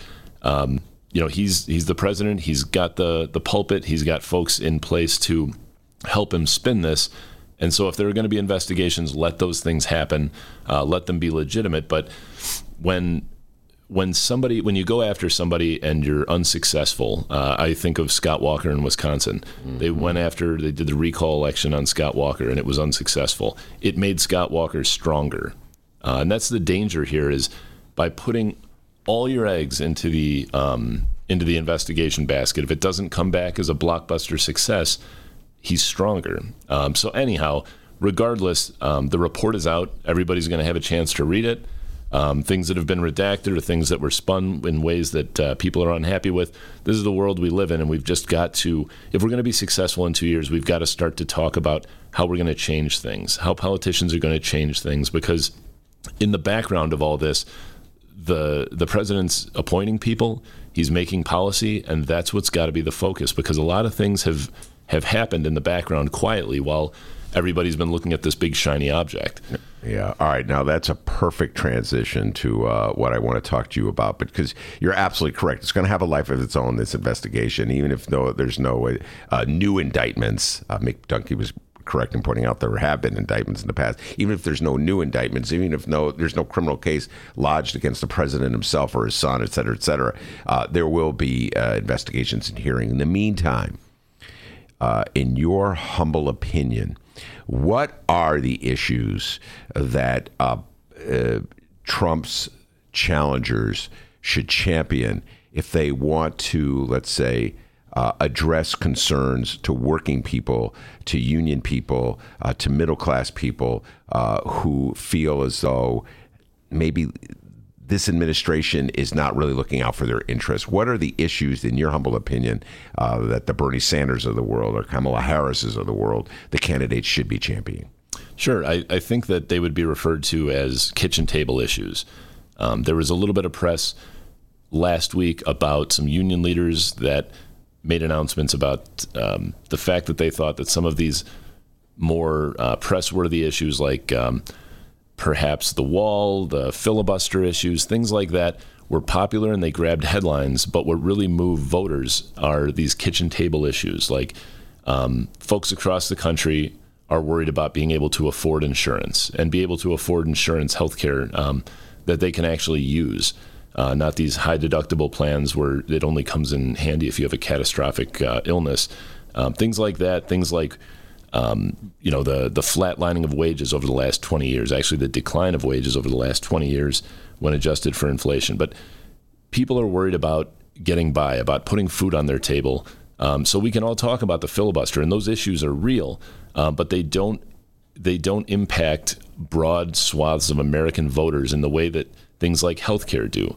We saw in November, Democrats leaned on healthcare, and Republicans, frankly, played a perfect foil for going after pre-existing conditions, trying to take that part out of Obamacare.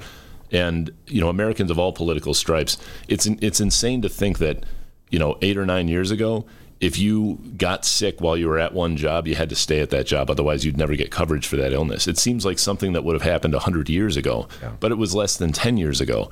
And this administration was talking about pushing us back to that. So that was an issue that drove voters. Democrats won. This blue wave was driven by health care. And I think, frankly, that the Republican side of the Trump administration has kind of set itself up for another round of that, because it's once again, the administration has issued briefs saying that it agrees that the entirety of the Affordable Care Act is unconstitutional and should all be struck down. If it's all struck down, you're going to wind up with folks who had coverage that are not going to have coverage, and people with pre-existing conditions that could lose that. I think Americans in the last 10 years have seen it's not even the good life. I mean, it's a little tiny sliver of the good life of what, healthcare in other countries perhaps is like, but protecting people for pre-existing conditions, that's a pretty basic thing. And now that we've seen, that makes perfect sense. It would be insane not to do that anymore. I think going back to that would be problematic, and voters of any political stripe would agree with that. We have I don't know if you heard this, Ed. We were playing a lot yesterday. Bernie Sanders on Fox TV. Extraordinary moment, I thought. Because here you have Bernie Sanders, who's the antithesis, the epitome of a lefty in this country, sure. Democratic. He won't even call himself a Democrat half the time, Democratic Socialist, what have you, going on the most conservative TV show in a town hall meeting. I think he's the only Democrat who's done the town hall. And he called out for Medicare for All. And he got such a resounding cheer that the cynic in me thought that he had packed the audience. I've since read Fox TV swearing up and down that it was not packed by Bernie. It was legit. Can we play that for Ed so he can hear this one, D? The audience has a lot of Democrats in it. It has Republicans, independents, Democratic Socialists, conservatives. I want to ask the audience a question, if you could raise your hand here. A show of hands of how many people get their insurance from work, private insurance right now. How many get it from private insurance? Okay, now of those, how many are willing to transition to what the senator says, a government-run system? Millions of people every single year lose their health insurance. You know why? They get fired or they quit and they go to another employer. I was the mayor for 8 years. You know what I did, what probably every mayor in America does? Is you look around for the best insurance program, the most cost-effective insurance. You change insurance.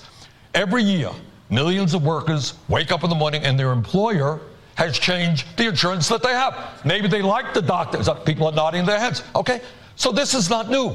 Every year. Now, what we're talking about actually is stability. That when you have a Medicare for all, it is there now and will be there in the future.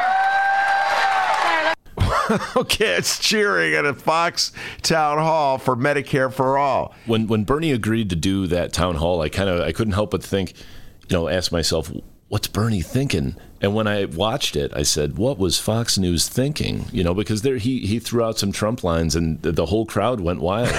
It kind of made me think, who's in this crowd? If Fox didn't pack the room, they probably shouldn't have done that. They probably shouldn't have had the town hall because, but I think that what Bernie's talking about is absolutely right. And the way also that Fox News and a lot of other folks will spin this is that a lot of people get insurance from their employer, and mm-hmm. under a single payer plan, they wouldn't get that anymore, as though those people are going to be left out or not get insurance or something like that. Mm-hmm. I know a lot of people, like friends of mine, who have good jobs, six-figure jobs, who've got health care that, with like a $7,500 deductible every year.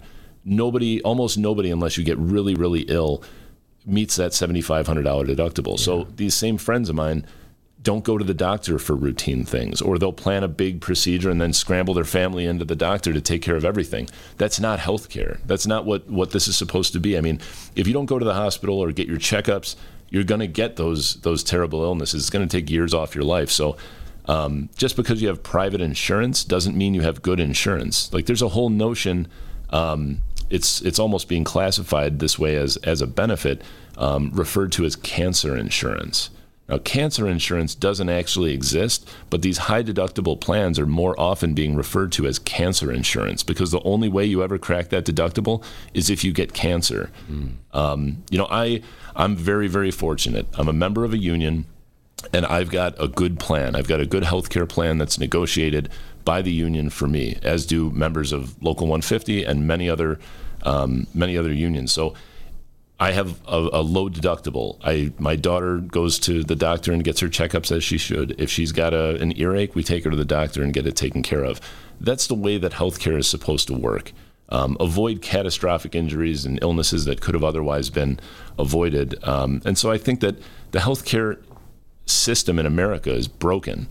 A lot of it is policy, and a lot of that, I think, is because the lobbying group for American healthcare is bigger than alcohol, tobacco, gun rights, any of that stuff. It's all dwarfed by healthcare. The amount of money that pharmaceutical manufacturers, healthcare providers, health networks, and things like that put into lobbying is unbelievable. I mean, it would be shocking. I don't know if there are documentaries out there about this, but there should be, because Americans should know that without like a drastic change to the way that this country provides healthcare, if we try and do it kind of piecemeal, nothing's going to be done that benefits the American people, that leads to better coverage for less money. I don't see a way that it happens without a dramatic change, towards something like a single-payer plan. Mm-hmm. I don't know what the answer is, but something like a single-payer plan is the closest thing that I've heard. All right, let's get into that, because I've lived through so much debate on healthcare, and I've watched it change. I don't know how much it's changed. Let me tell you my point.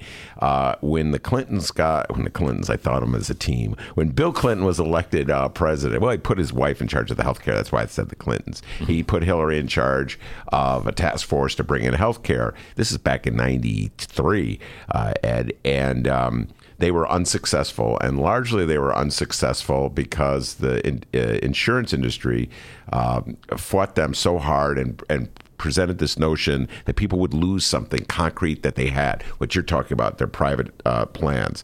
We've now evolved to the point where Bernie Sanders can go on Fox TV and get loud cheers calling for what the Clintons wouldn't even try to do get it back in 93.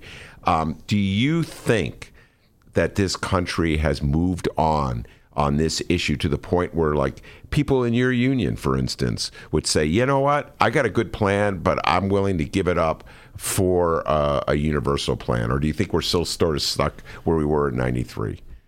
You know, I think the other end of the spectrum of folks who have essentially meaningless healthcare that still costs a tremendous amount of money to them, that population is growing. I mean, I personally, the plan that I have is very good, but it costs an extreme amount of money. For family coverage, it's over $20,000 a year. So, and that's not, I mean, that's for a plan that can actually be used, that I can use for wellness, for whatever, something that I can go to the doctor and not walk out with a $500 or $1,000 bill coming to me in the mail. So when folks talk about the cost, we're going to have to pay higher taxes. And if they had to raise taxes 2 to 4%, which are kind of the numbers that they throw out to institute some sort of a social single-payer health care plan, if you make $100,000 a year, it's going to cost you $2,000 to $4,000 more every year, right? 2 and 4%. Yeah. Right now, like, my health insurance plan costs $20,000 a year. So that number on the tax end is not huge. Now, other countries have done things like I've always looked at New Zealand with their approach to social medicine and single-payer healthcare. It sort of creates tiers where certain doctors will go into networks and you've got to pay additionally for like a supplemental network or something like that. And I wouldn't be the least bit surprised if something like that happened here. But even in a situation like that, there are options. If people demand a certain specific doctor at a certain specific hospital and they have resources to do that, they'll be able to do that. But other people will not go bankrupt for being sick. You know, I hosted about 2 years ago. I picked up a fellow member, a sister from the Operating Engineers Union. She was coming down for a conference from Canada, so she'd never been to Chicago. I took her for a ride, showed her the sights briefly before taking her to the conference, and we got on the topic of healthcare. And, you know, she talked about how her sister had gotten cancer. And she's like, if that happens here, do people go bankrupt? And I said, yeah, like almost as often as not, probably the answer is yes. And I asked because I had my daughter was born when I think I was 26, 27 years old.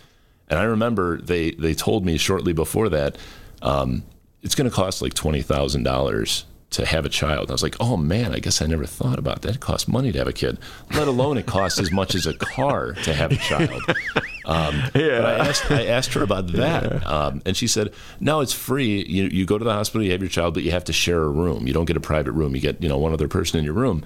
And I was like, well, how much does it cost if you want a private room? She's like, ooh, it's like $80 or $100 a night. I was like, that's how much aspirin costs for one when you go to the hospital. So, the way that it's being done here, I recognize, like, I would feel good about, I'd feel better about the decision that I've made, or I'd feel good about the decision that I made if I knew that people who were poor had access to health care and weren't going to die because they were poor. Because, I grew up in a middle-class family, and we were middle-class, but not by a whole lot. And in the environment we live in today, I don't know if my parents could have afforded health care to take care of me. Yeah. So, I've got a lot more in common with the folks who are going bankrupt because they can't afford health care than I do with people who don't care about the people on the streets. And I think that rings true for a lot of middle class people. But the time for facts to come out about what that system looks like really is now, because Americans are fed up. Republicans are fed up with health care. Democrats are fed up with health care. If there's an issue that moves voters in the last 3, 4, 5 years, that's the one. I agree with you. Just have to have a good plan. So. Put some of the Hollywood, stuff aside, and let's just get serious about policy. Lauren Underwood was victorious in the 14th congressional district and largely running. And she wasn't even talking about single payer. Mm-hmm. She wasn't even talking about Medicare for all. She was just talking about expanding health care coverage so that we could guarantee that the premiums were lower, or the deductibles lower for people who are paying for their own insurance. She was just talking about reforming it, if you will.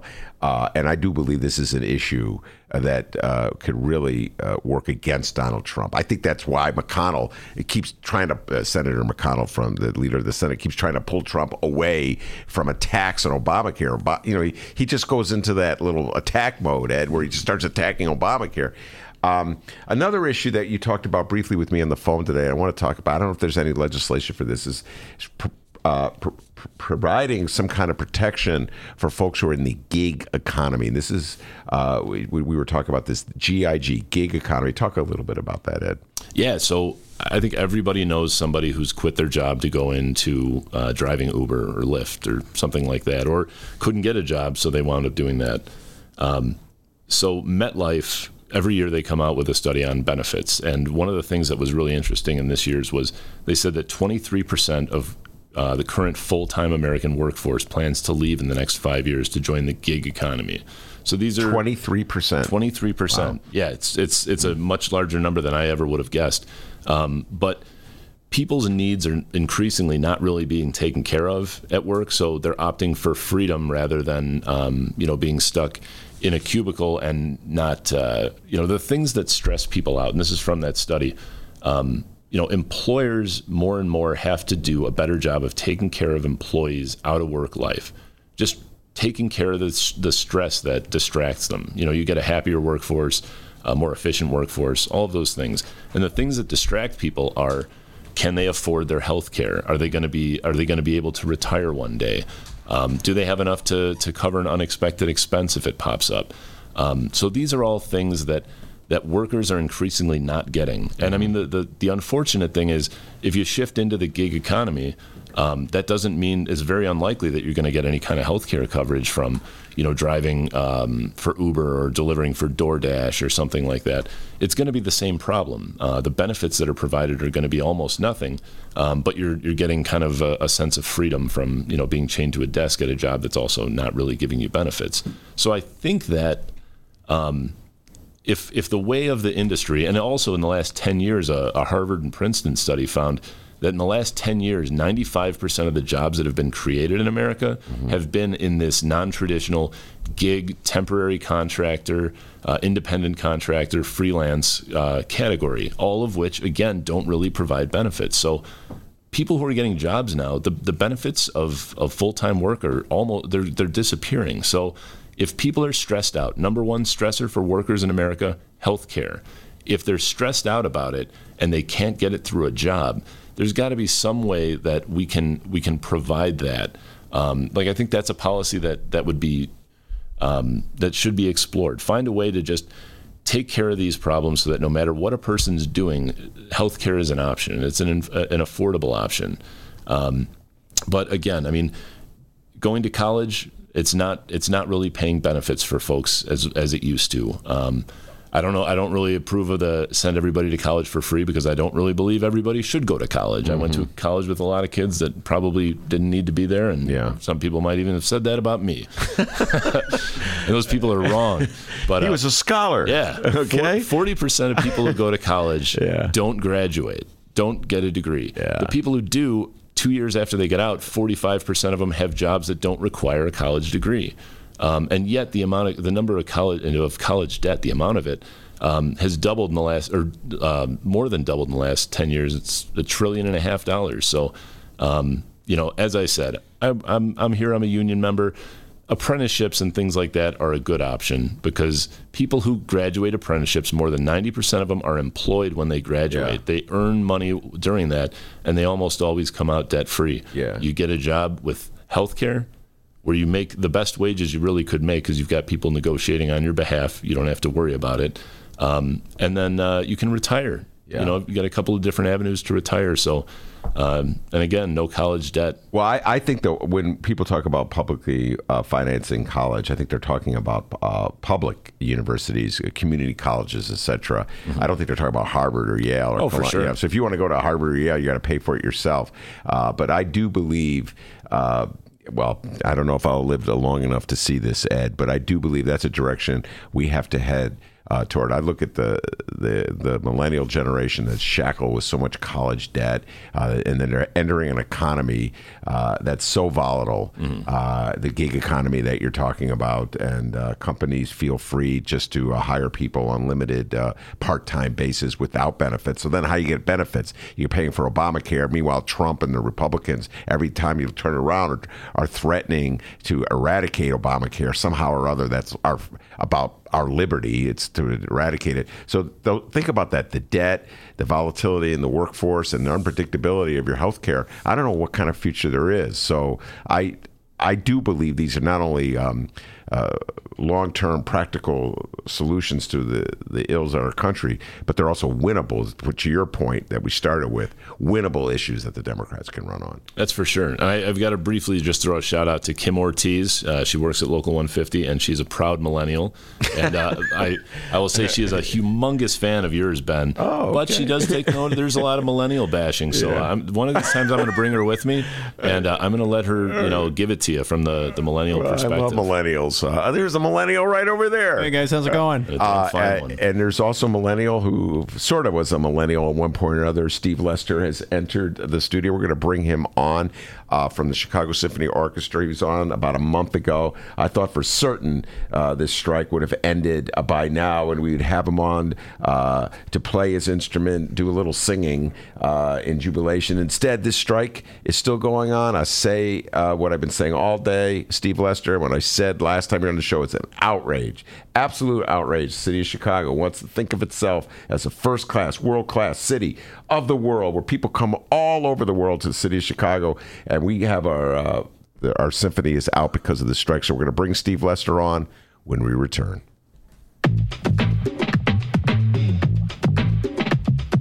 Ben Joravsky Show is brought to you by the Chicago Sun-Times. For the latest in Chicago and Illinois news, sports, weather, and the latest in national news from a real Chicago frame of mind and real Chicago writers, check out the Chicago Sun-Times.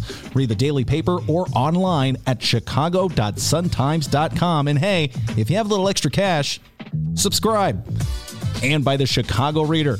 For a deeper dive in the daily Chicago news and for all of what's going on in this city, you gotta read the Reader. Music, arts and culture, film, extensive event calendars, concert listings, and more, including weekly political columns from writers like Maya Dukmasova and, yes, our very own Ben Joravsky. The Chicago Reader is free in newsstands and at chicagoreader.com. That's chicagoreader.com.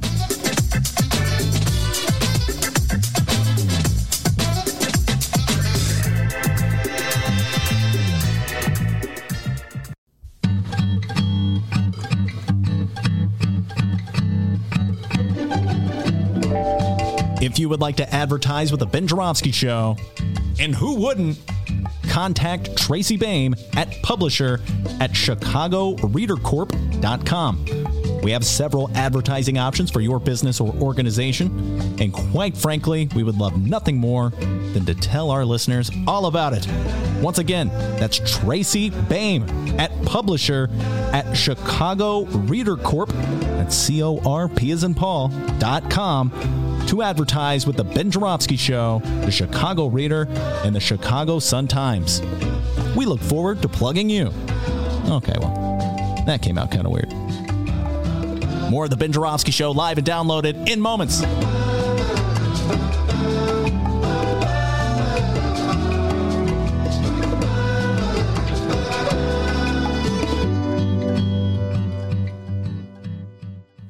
Hey, welcome back to the Ben Joravsky Show.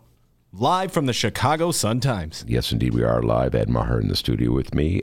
Steve Lester has joined us from the Chicago Symphony Orchestra, bass player for the Symphony Orchestra, one of the leaders of the union. And they've been on strike now 6 weeks. Good God, 6 weeks. He's going to get an update on what's going on and what it's going to take to settle the strike. Before we do that, D, you got an update for me? Absolutely, I do. As I try to read through the entire Mueller report, by the way, page 20. Okay. Yeah. 418 to go. Whew, I'm getting there. But as I do that, Ben, we got to talk about something here. It looks like a Chicago legend has passed. Longtime Chicago sportscaster Chet Coppock dies at age 70 after a car crash. Yeah, no, Chet Coppock. I knew Chet, and I saw that. I was really sad to see that, 70 years old. I know we're not allowed to talk sports on the Ben Joravsky Show. We'll allow it this time. All right, but I was a big fan of Chet Coppock. He had a radio show, sports radio show in the 80s and the 90s, and he was quite a character. The guy knew more about Chicago. The stuff he had. You tease me about how much I know about Chicago politics, like the Rain Man quality I have. Chet Coppock displayed that with sports. His knowledge of sports was incredible. He knew numbers, like good old number 51, for the I'm not good with numbers, Ed. I wouldn't know the numbers of the players, but he knew them all, and he was very entertaining, and I learned a lot listening to him. I got into the radio business very late in life, thanks to Dennis, and but I'd been listening to radio my whole life, and one of the people I really enjoyed listening to, one of the most entertaining voices on radio for many, many years was Chet Coppock. Really sad to see that he died. Once again, longtime Chicago sportscaster Chet Coppock passed away at age 70. All right, very good. Thank you, Dennis. Ed Maher in the studio still with me. We're joined by Steve Lester from the Chicago Symphony Orchestra. Steve, welcome back. Thank you. Nice to see you, Ben. It's nice to see you, too. I wish it was the moment of jubilation the last time you were on here, so I'm going to bring you back when you're victorious, but... Well, we're still out on strike. We've been walking the picket line now for almost 6 weeks,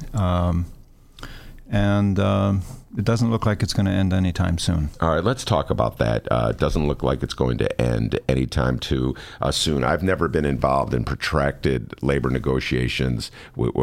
Strike ones. I've been in protracted labor negotiations, but never where they were on strike. The papers were filled with stories about a week ago or so that said, and I'm doing this off the top of my head, the CSO leaders had said they gave you their, quote, last and best offer, unquote. Right. What does that mean? Well, a week ago Monday, so it's now almost 9 days, something like that, 8, 10 days, they did give us their last, best, and final offer, which is, I guess it's a legal term from negotiations, which basically means they're not going to continue to counter our offers. This is a take-it-or-leave-it offer from the employer. And we brought it to our membership in a detailed, long meeting where we laid it all out factually without any opinion in the first part of the meeting. And then we let the membership ask questions, make comments, and then we took a secret ballot vote per the union bylaws, and it was overwhelmingly rejected. So we were back on the picket line Monday morning, or Tuesday morning. And when that news was delivered to the other side, I can't call them the owners of the Chicago Symphony. I don't know what to call them. We just call them the employers. The employers, okay. When that response was brought to their attention, what did they say? Well, there was dead silence, and then they canceled 2 weeks. 2 weeks of concerts. So it was, they didn't, discuss anything or make any attempt to schedule additional sessions or communication of any sort. So there was some back and forth later in the week involving our federal mediator and the attorneys, and so we did sit down last Tuesday, a few days ago, and we presented them with yet another compromise offer, and they just looked at it for about 30 minutes, which isn't very long in negotiations, came back in after their caucus and said, we're just going to restate our last, best, and final offer, which is basically, I could say something, but it's not a very polite way of doing business. And so that's where you stand right now? Have there been any meetings since then? No. All right. Now, if you can, please just sort of distill it for us. What's the issue here that's preventing a deal? Well, you can always look at it two ways. You can look at it from the money side, and then you can look at it to what does it actually mean to us in the workplace. So from the money side, it's salary and pension. Of course, those are always the big issues in negotiations. But from the player's side, from the workplace side, what does it mean? It means that they would be creating, in the pension side, two class of employees, those with their current benefits and those going forward with significantly reduced benefits. And we don't think that's a good idea. That's not going to sustain the quality of the orchestra. So nothing's changed. I remember this from the last time we were on the show. It's essentially a two-tier proposition that they're having. There'll be the older guys, my generation of symphony members, who will be under one plan, and then Ed's beloved millennials. They'll have.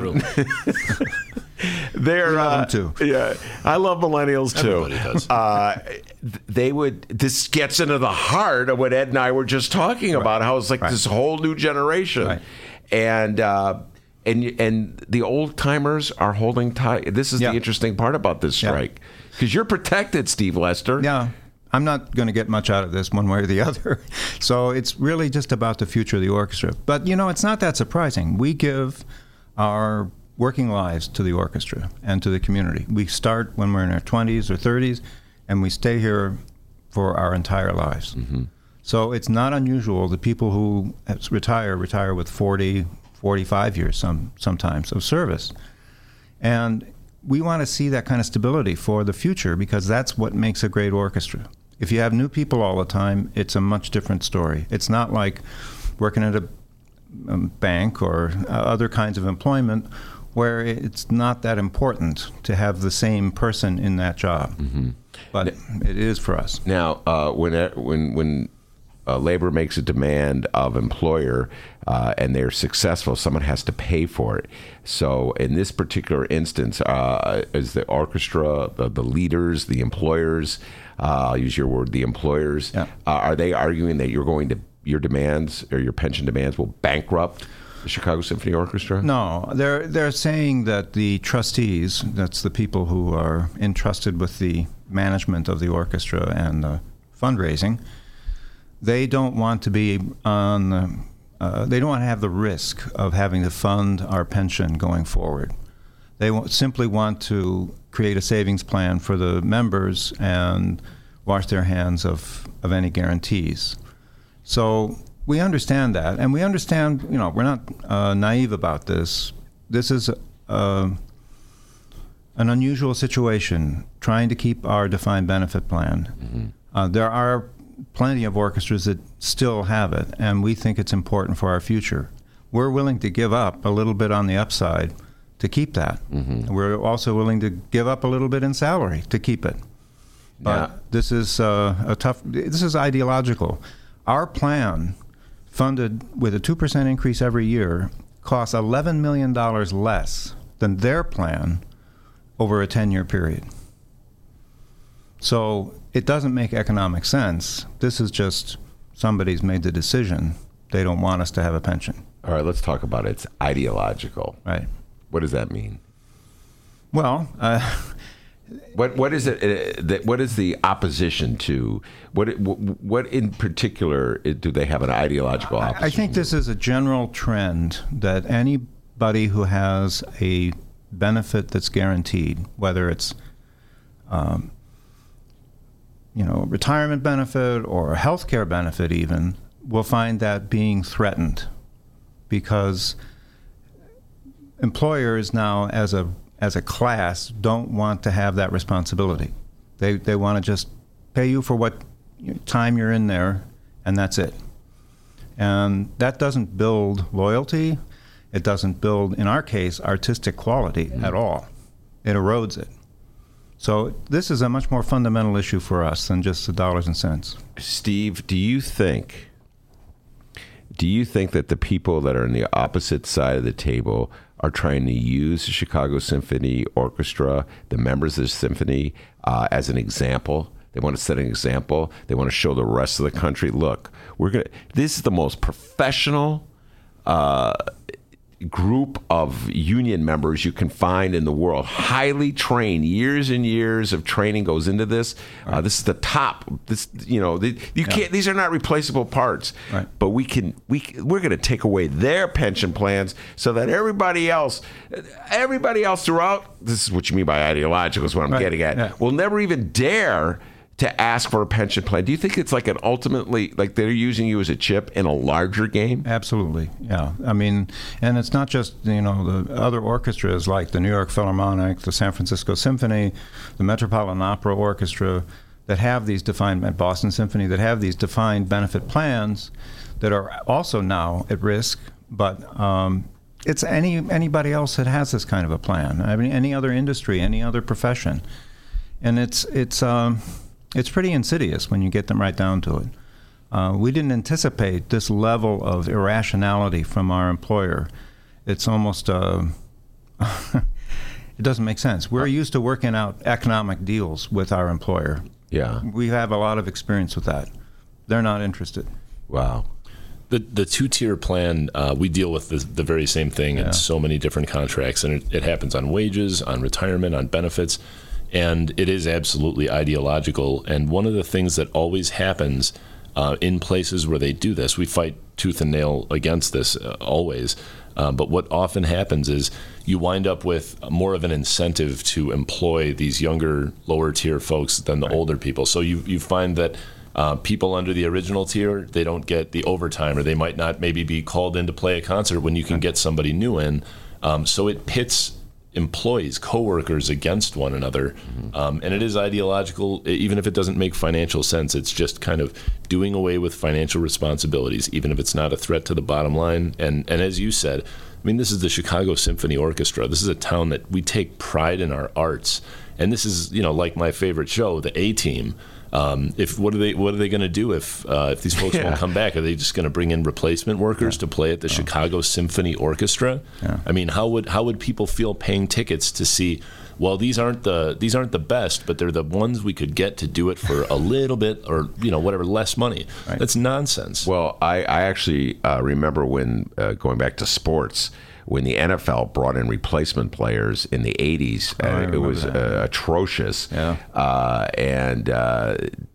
The Bears, as bad as they are now, are still better than the replacement players that they had.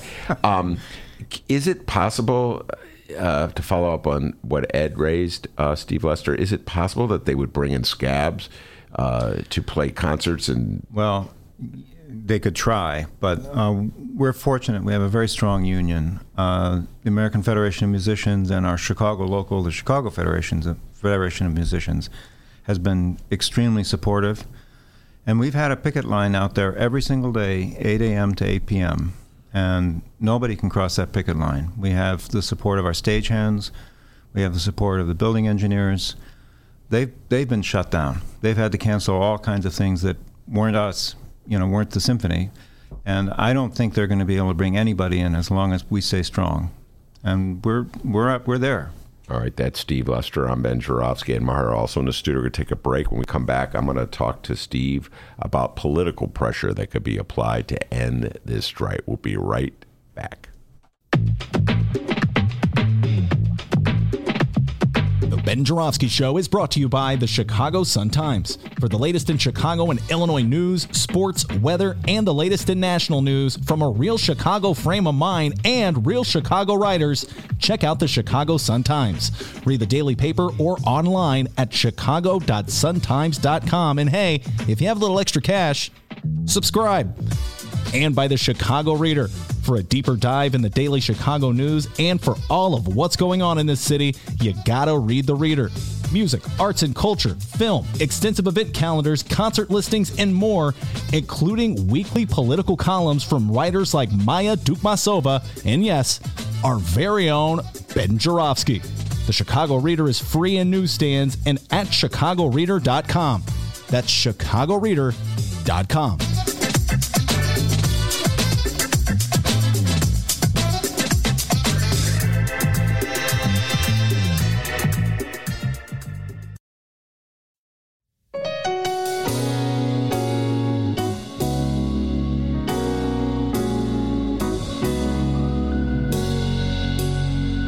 Welcome back to the Ben Joravsky Show. Mr. Joravsky, take us home. All right, that super cool music means the end of another super cool show, and I'd like to thank Ed Maher for playing the organ over there on that one. Last time Steve Lester was in the studio, I gave him credit for doing it. He's a bass player, he pointed out to me. I don't play the keyboard, Ben.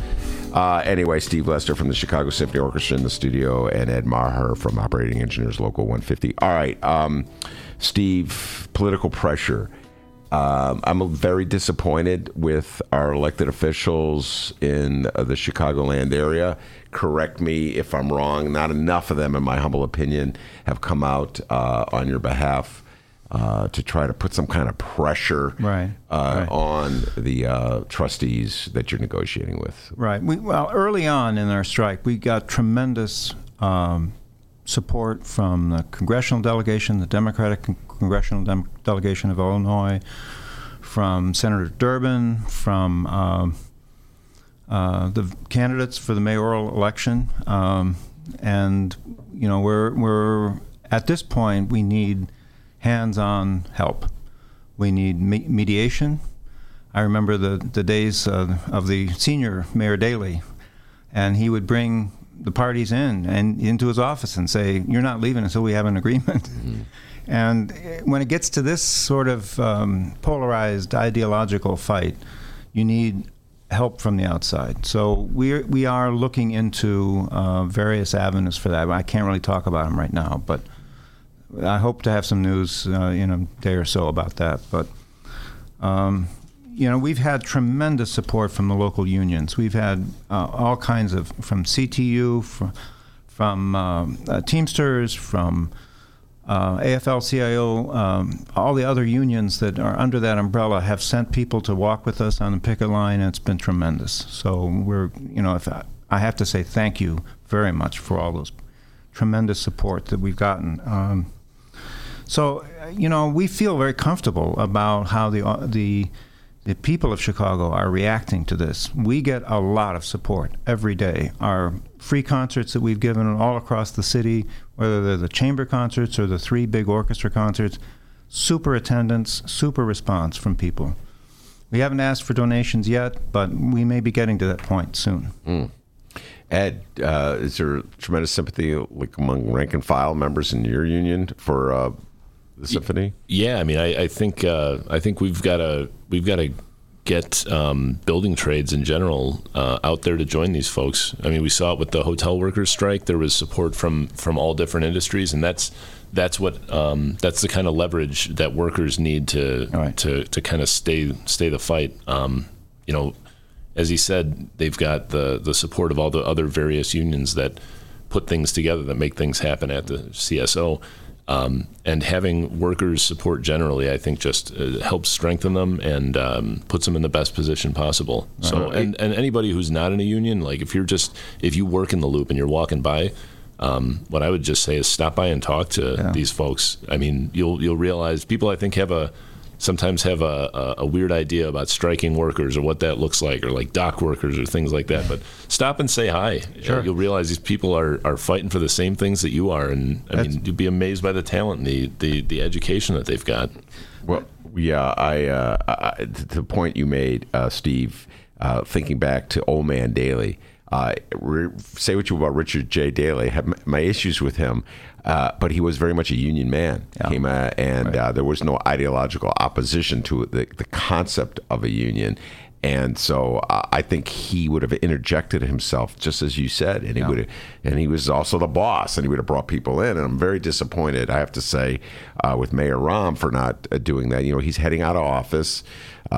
What does he care? You know what I'm saying? If he offends somebody, and get him into a room together and say, all right, what is it going to take? You can cut a deal here, you know, and I'm just very disappointed with the leadership. I could say this because I'm not on the picket line here, but I'm very disappointed that we would allow this to happen. Go on 6 weeks to the point where you might have to take a fund together, you know, to make your basic bills. Yeah. No, we've gotten actually tremendous support from fellow orchestras.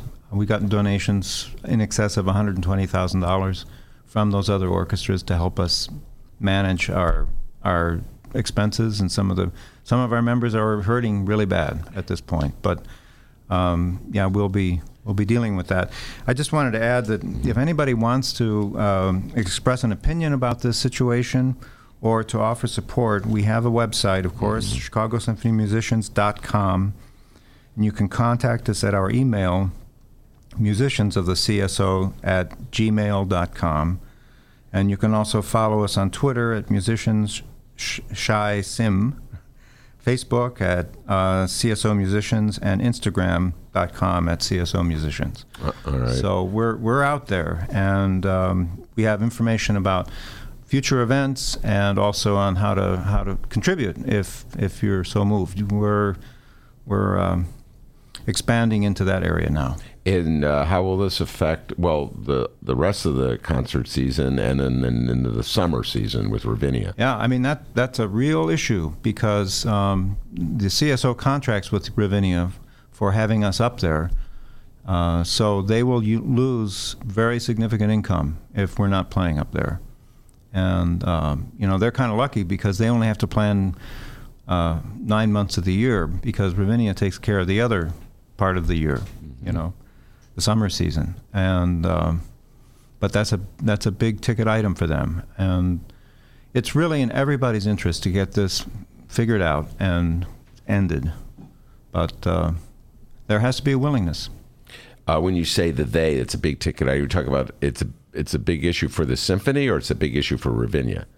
Well, it's both, because without us they'd have to cancel 6 weeks or have to find some way to fill them up. And without our ability to perform there, our employers lose probably close to $3 million. whoa, $3 million. Yeah. But they're willing to throw it away for that second tier of a pension. Cut off your nose despite the face. Yeah, yeah, exactly. Come on, Chicago Symphony Orchestra. You could do a lot better than that. All right, very good. That's Steve Lester from the Chicago Symphony Orchestra. Ed Maher as well in the studio. D, you got an update for me? Yeah, just two things. One, obviously, we're having our caption contest. If you're listening to this at the moment and you've yet to send us a caption, send us your captions. Donald Trump hugging the flag with a weird look on his face. We're going to read the captions tomorrow and announce our winner tomorrow as well. And big news. Our show is back on the radio. Oh, yes. Yes. Yeah. We're back on the radio. Are we allowed to say that yet? Yeah, we're allowed to say that. Starting tomorrow, Friday, excuse me, at 12 noon, we're going to be on Lumpin' Radio 105.5 FM.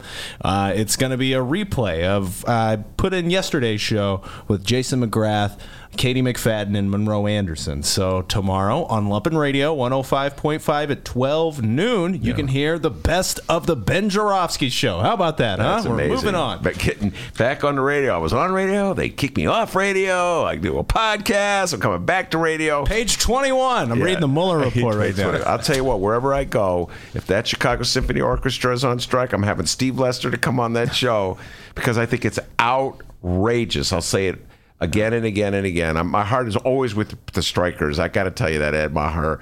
I mean, just like a knee-jerk reaction I got. I'm always with the strikers. Can't imagine somebody going on strike for something frivolous. Right. All right. Giving up a paycheck for 6 weeks, you figure you've got a really, really good reason to do that. Yeah. So I'm with you guys 100%. I think it's outrageous. City of Chicago, I'll say it again, wants to be viewed as a world-class city, and they won't pay world-class musicians what they deserve, trying to break a union, trying to turn it into like a two-tier system. Screw millennials. They're out there training to become high-class musicians. You talk about getting bills, Ed Maher, college bills, college loans you got to pay off. And so they just want to stick it to them. So I'm with the Chicago Symphony Orchestra. We're going to put that information up on our Facebook page if folks want to get in touch with you again. All right, Steve? Thank you very much. All right, that's Steve Lester, Ed Maher as well. Can't say enough about Mick Dumke. Did a great job. Of course, the man, the myth, the legend. Pride and joy of Alton, Illinois. The ladies all love him for his body and his mind. Give yourself a raise. Take it out of petty cash. Dr. D behind the board. See you tomorrow, everybody. Hey, live streamers, you can download the show, right? If you missed any of the show, all you have to do is head to chicagoreader.com, chicago.sun-times.com, and you can download whatever part of the show you missed. Hey, downloaders, we live stream the program. Yeah, we do. Every Tuesday through Friday, 1 until 3 p.m. Central Time. Same website, chicagoreader.com, chicago.suntimes.com. And to help out Steve Lester and the Chicago Symphony Orchestra striking members, reach chicagosymphonymusicians.com. Their email, musiciansofthecso@gmail.com. Twitter.com, musiciansshysim. Facebook.com, CSO Musicians. And Instagram.com, CSO Musicians.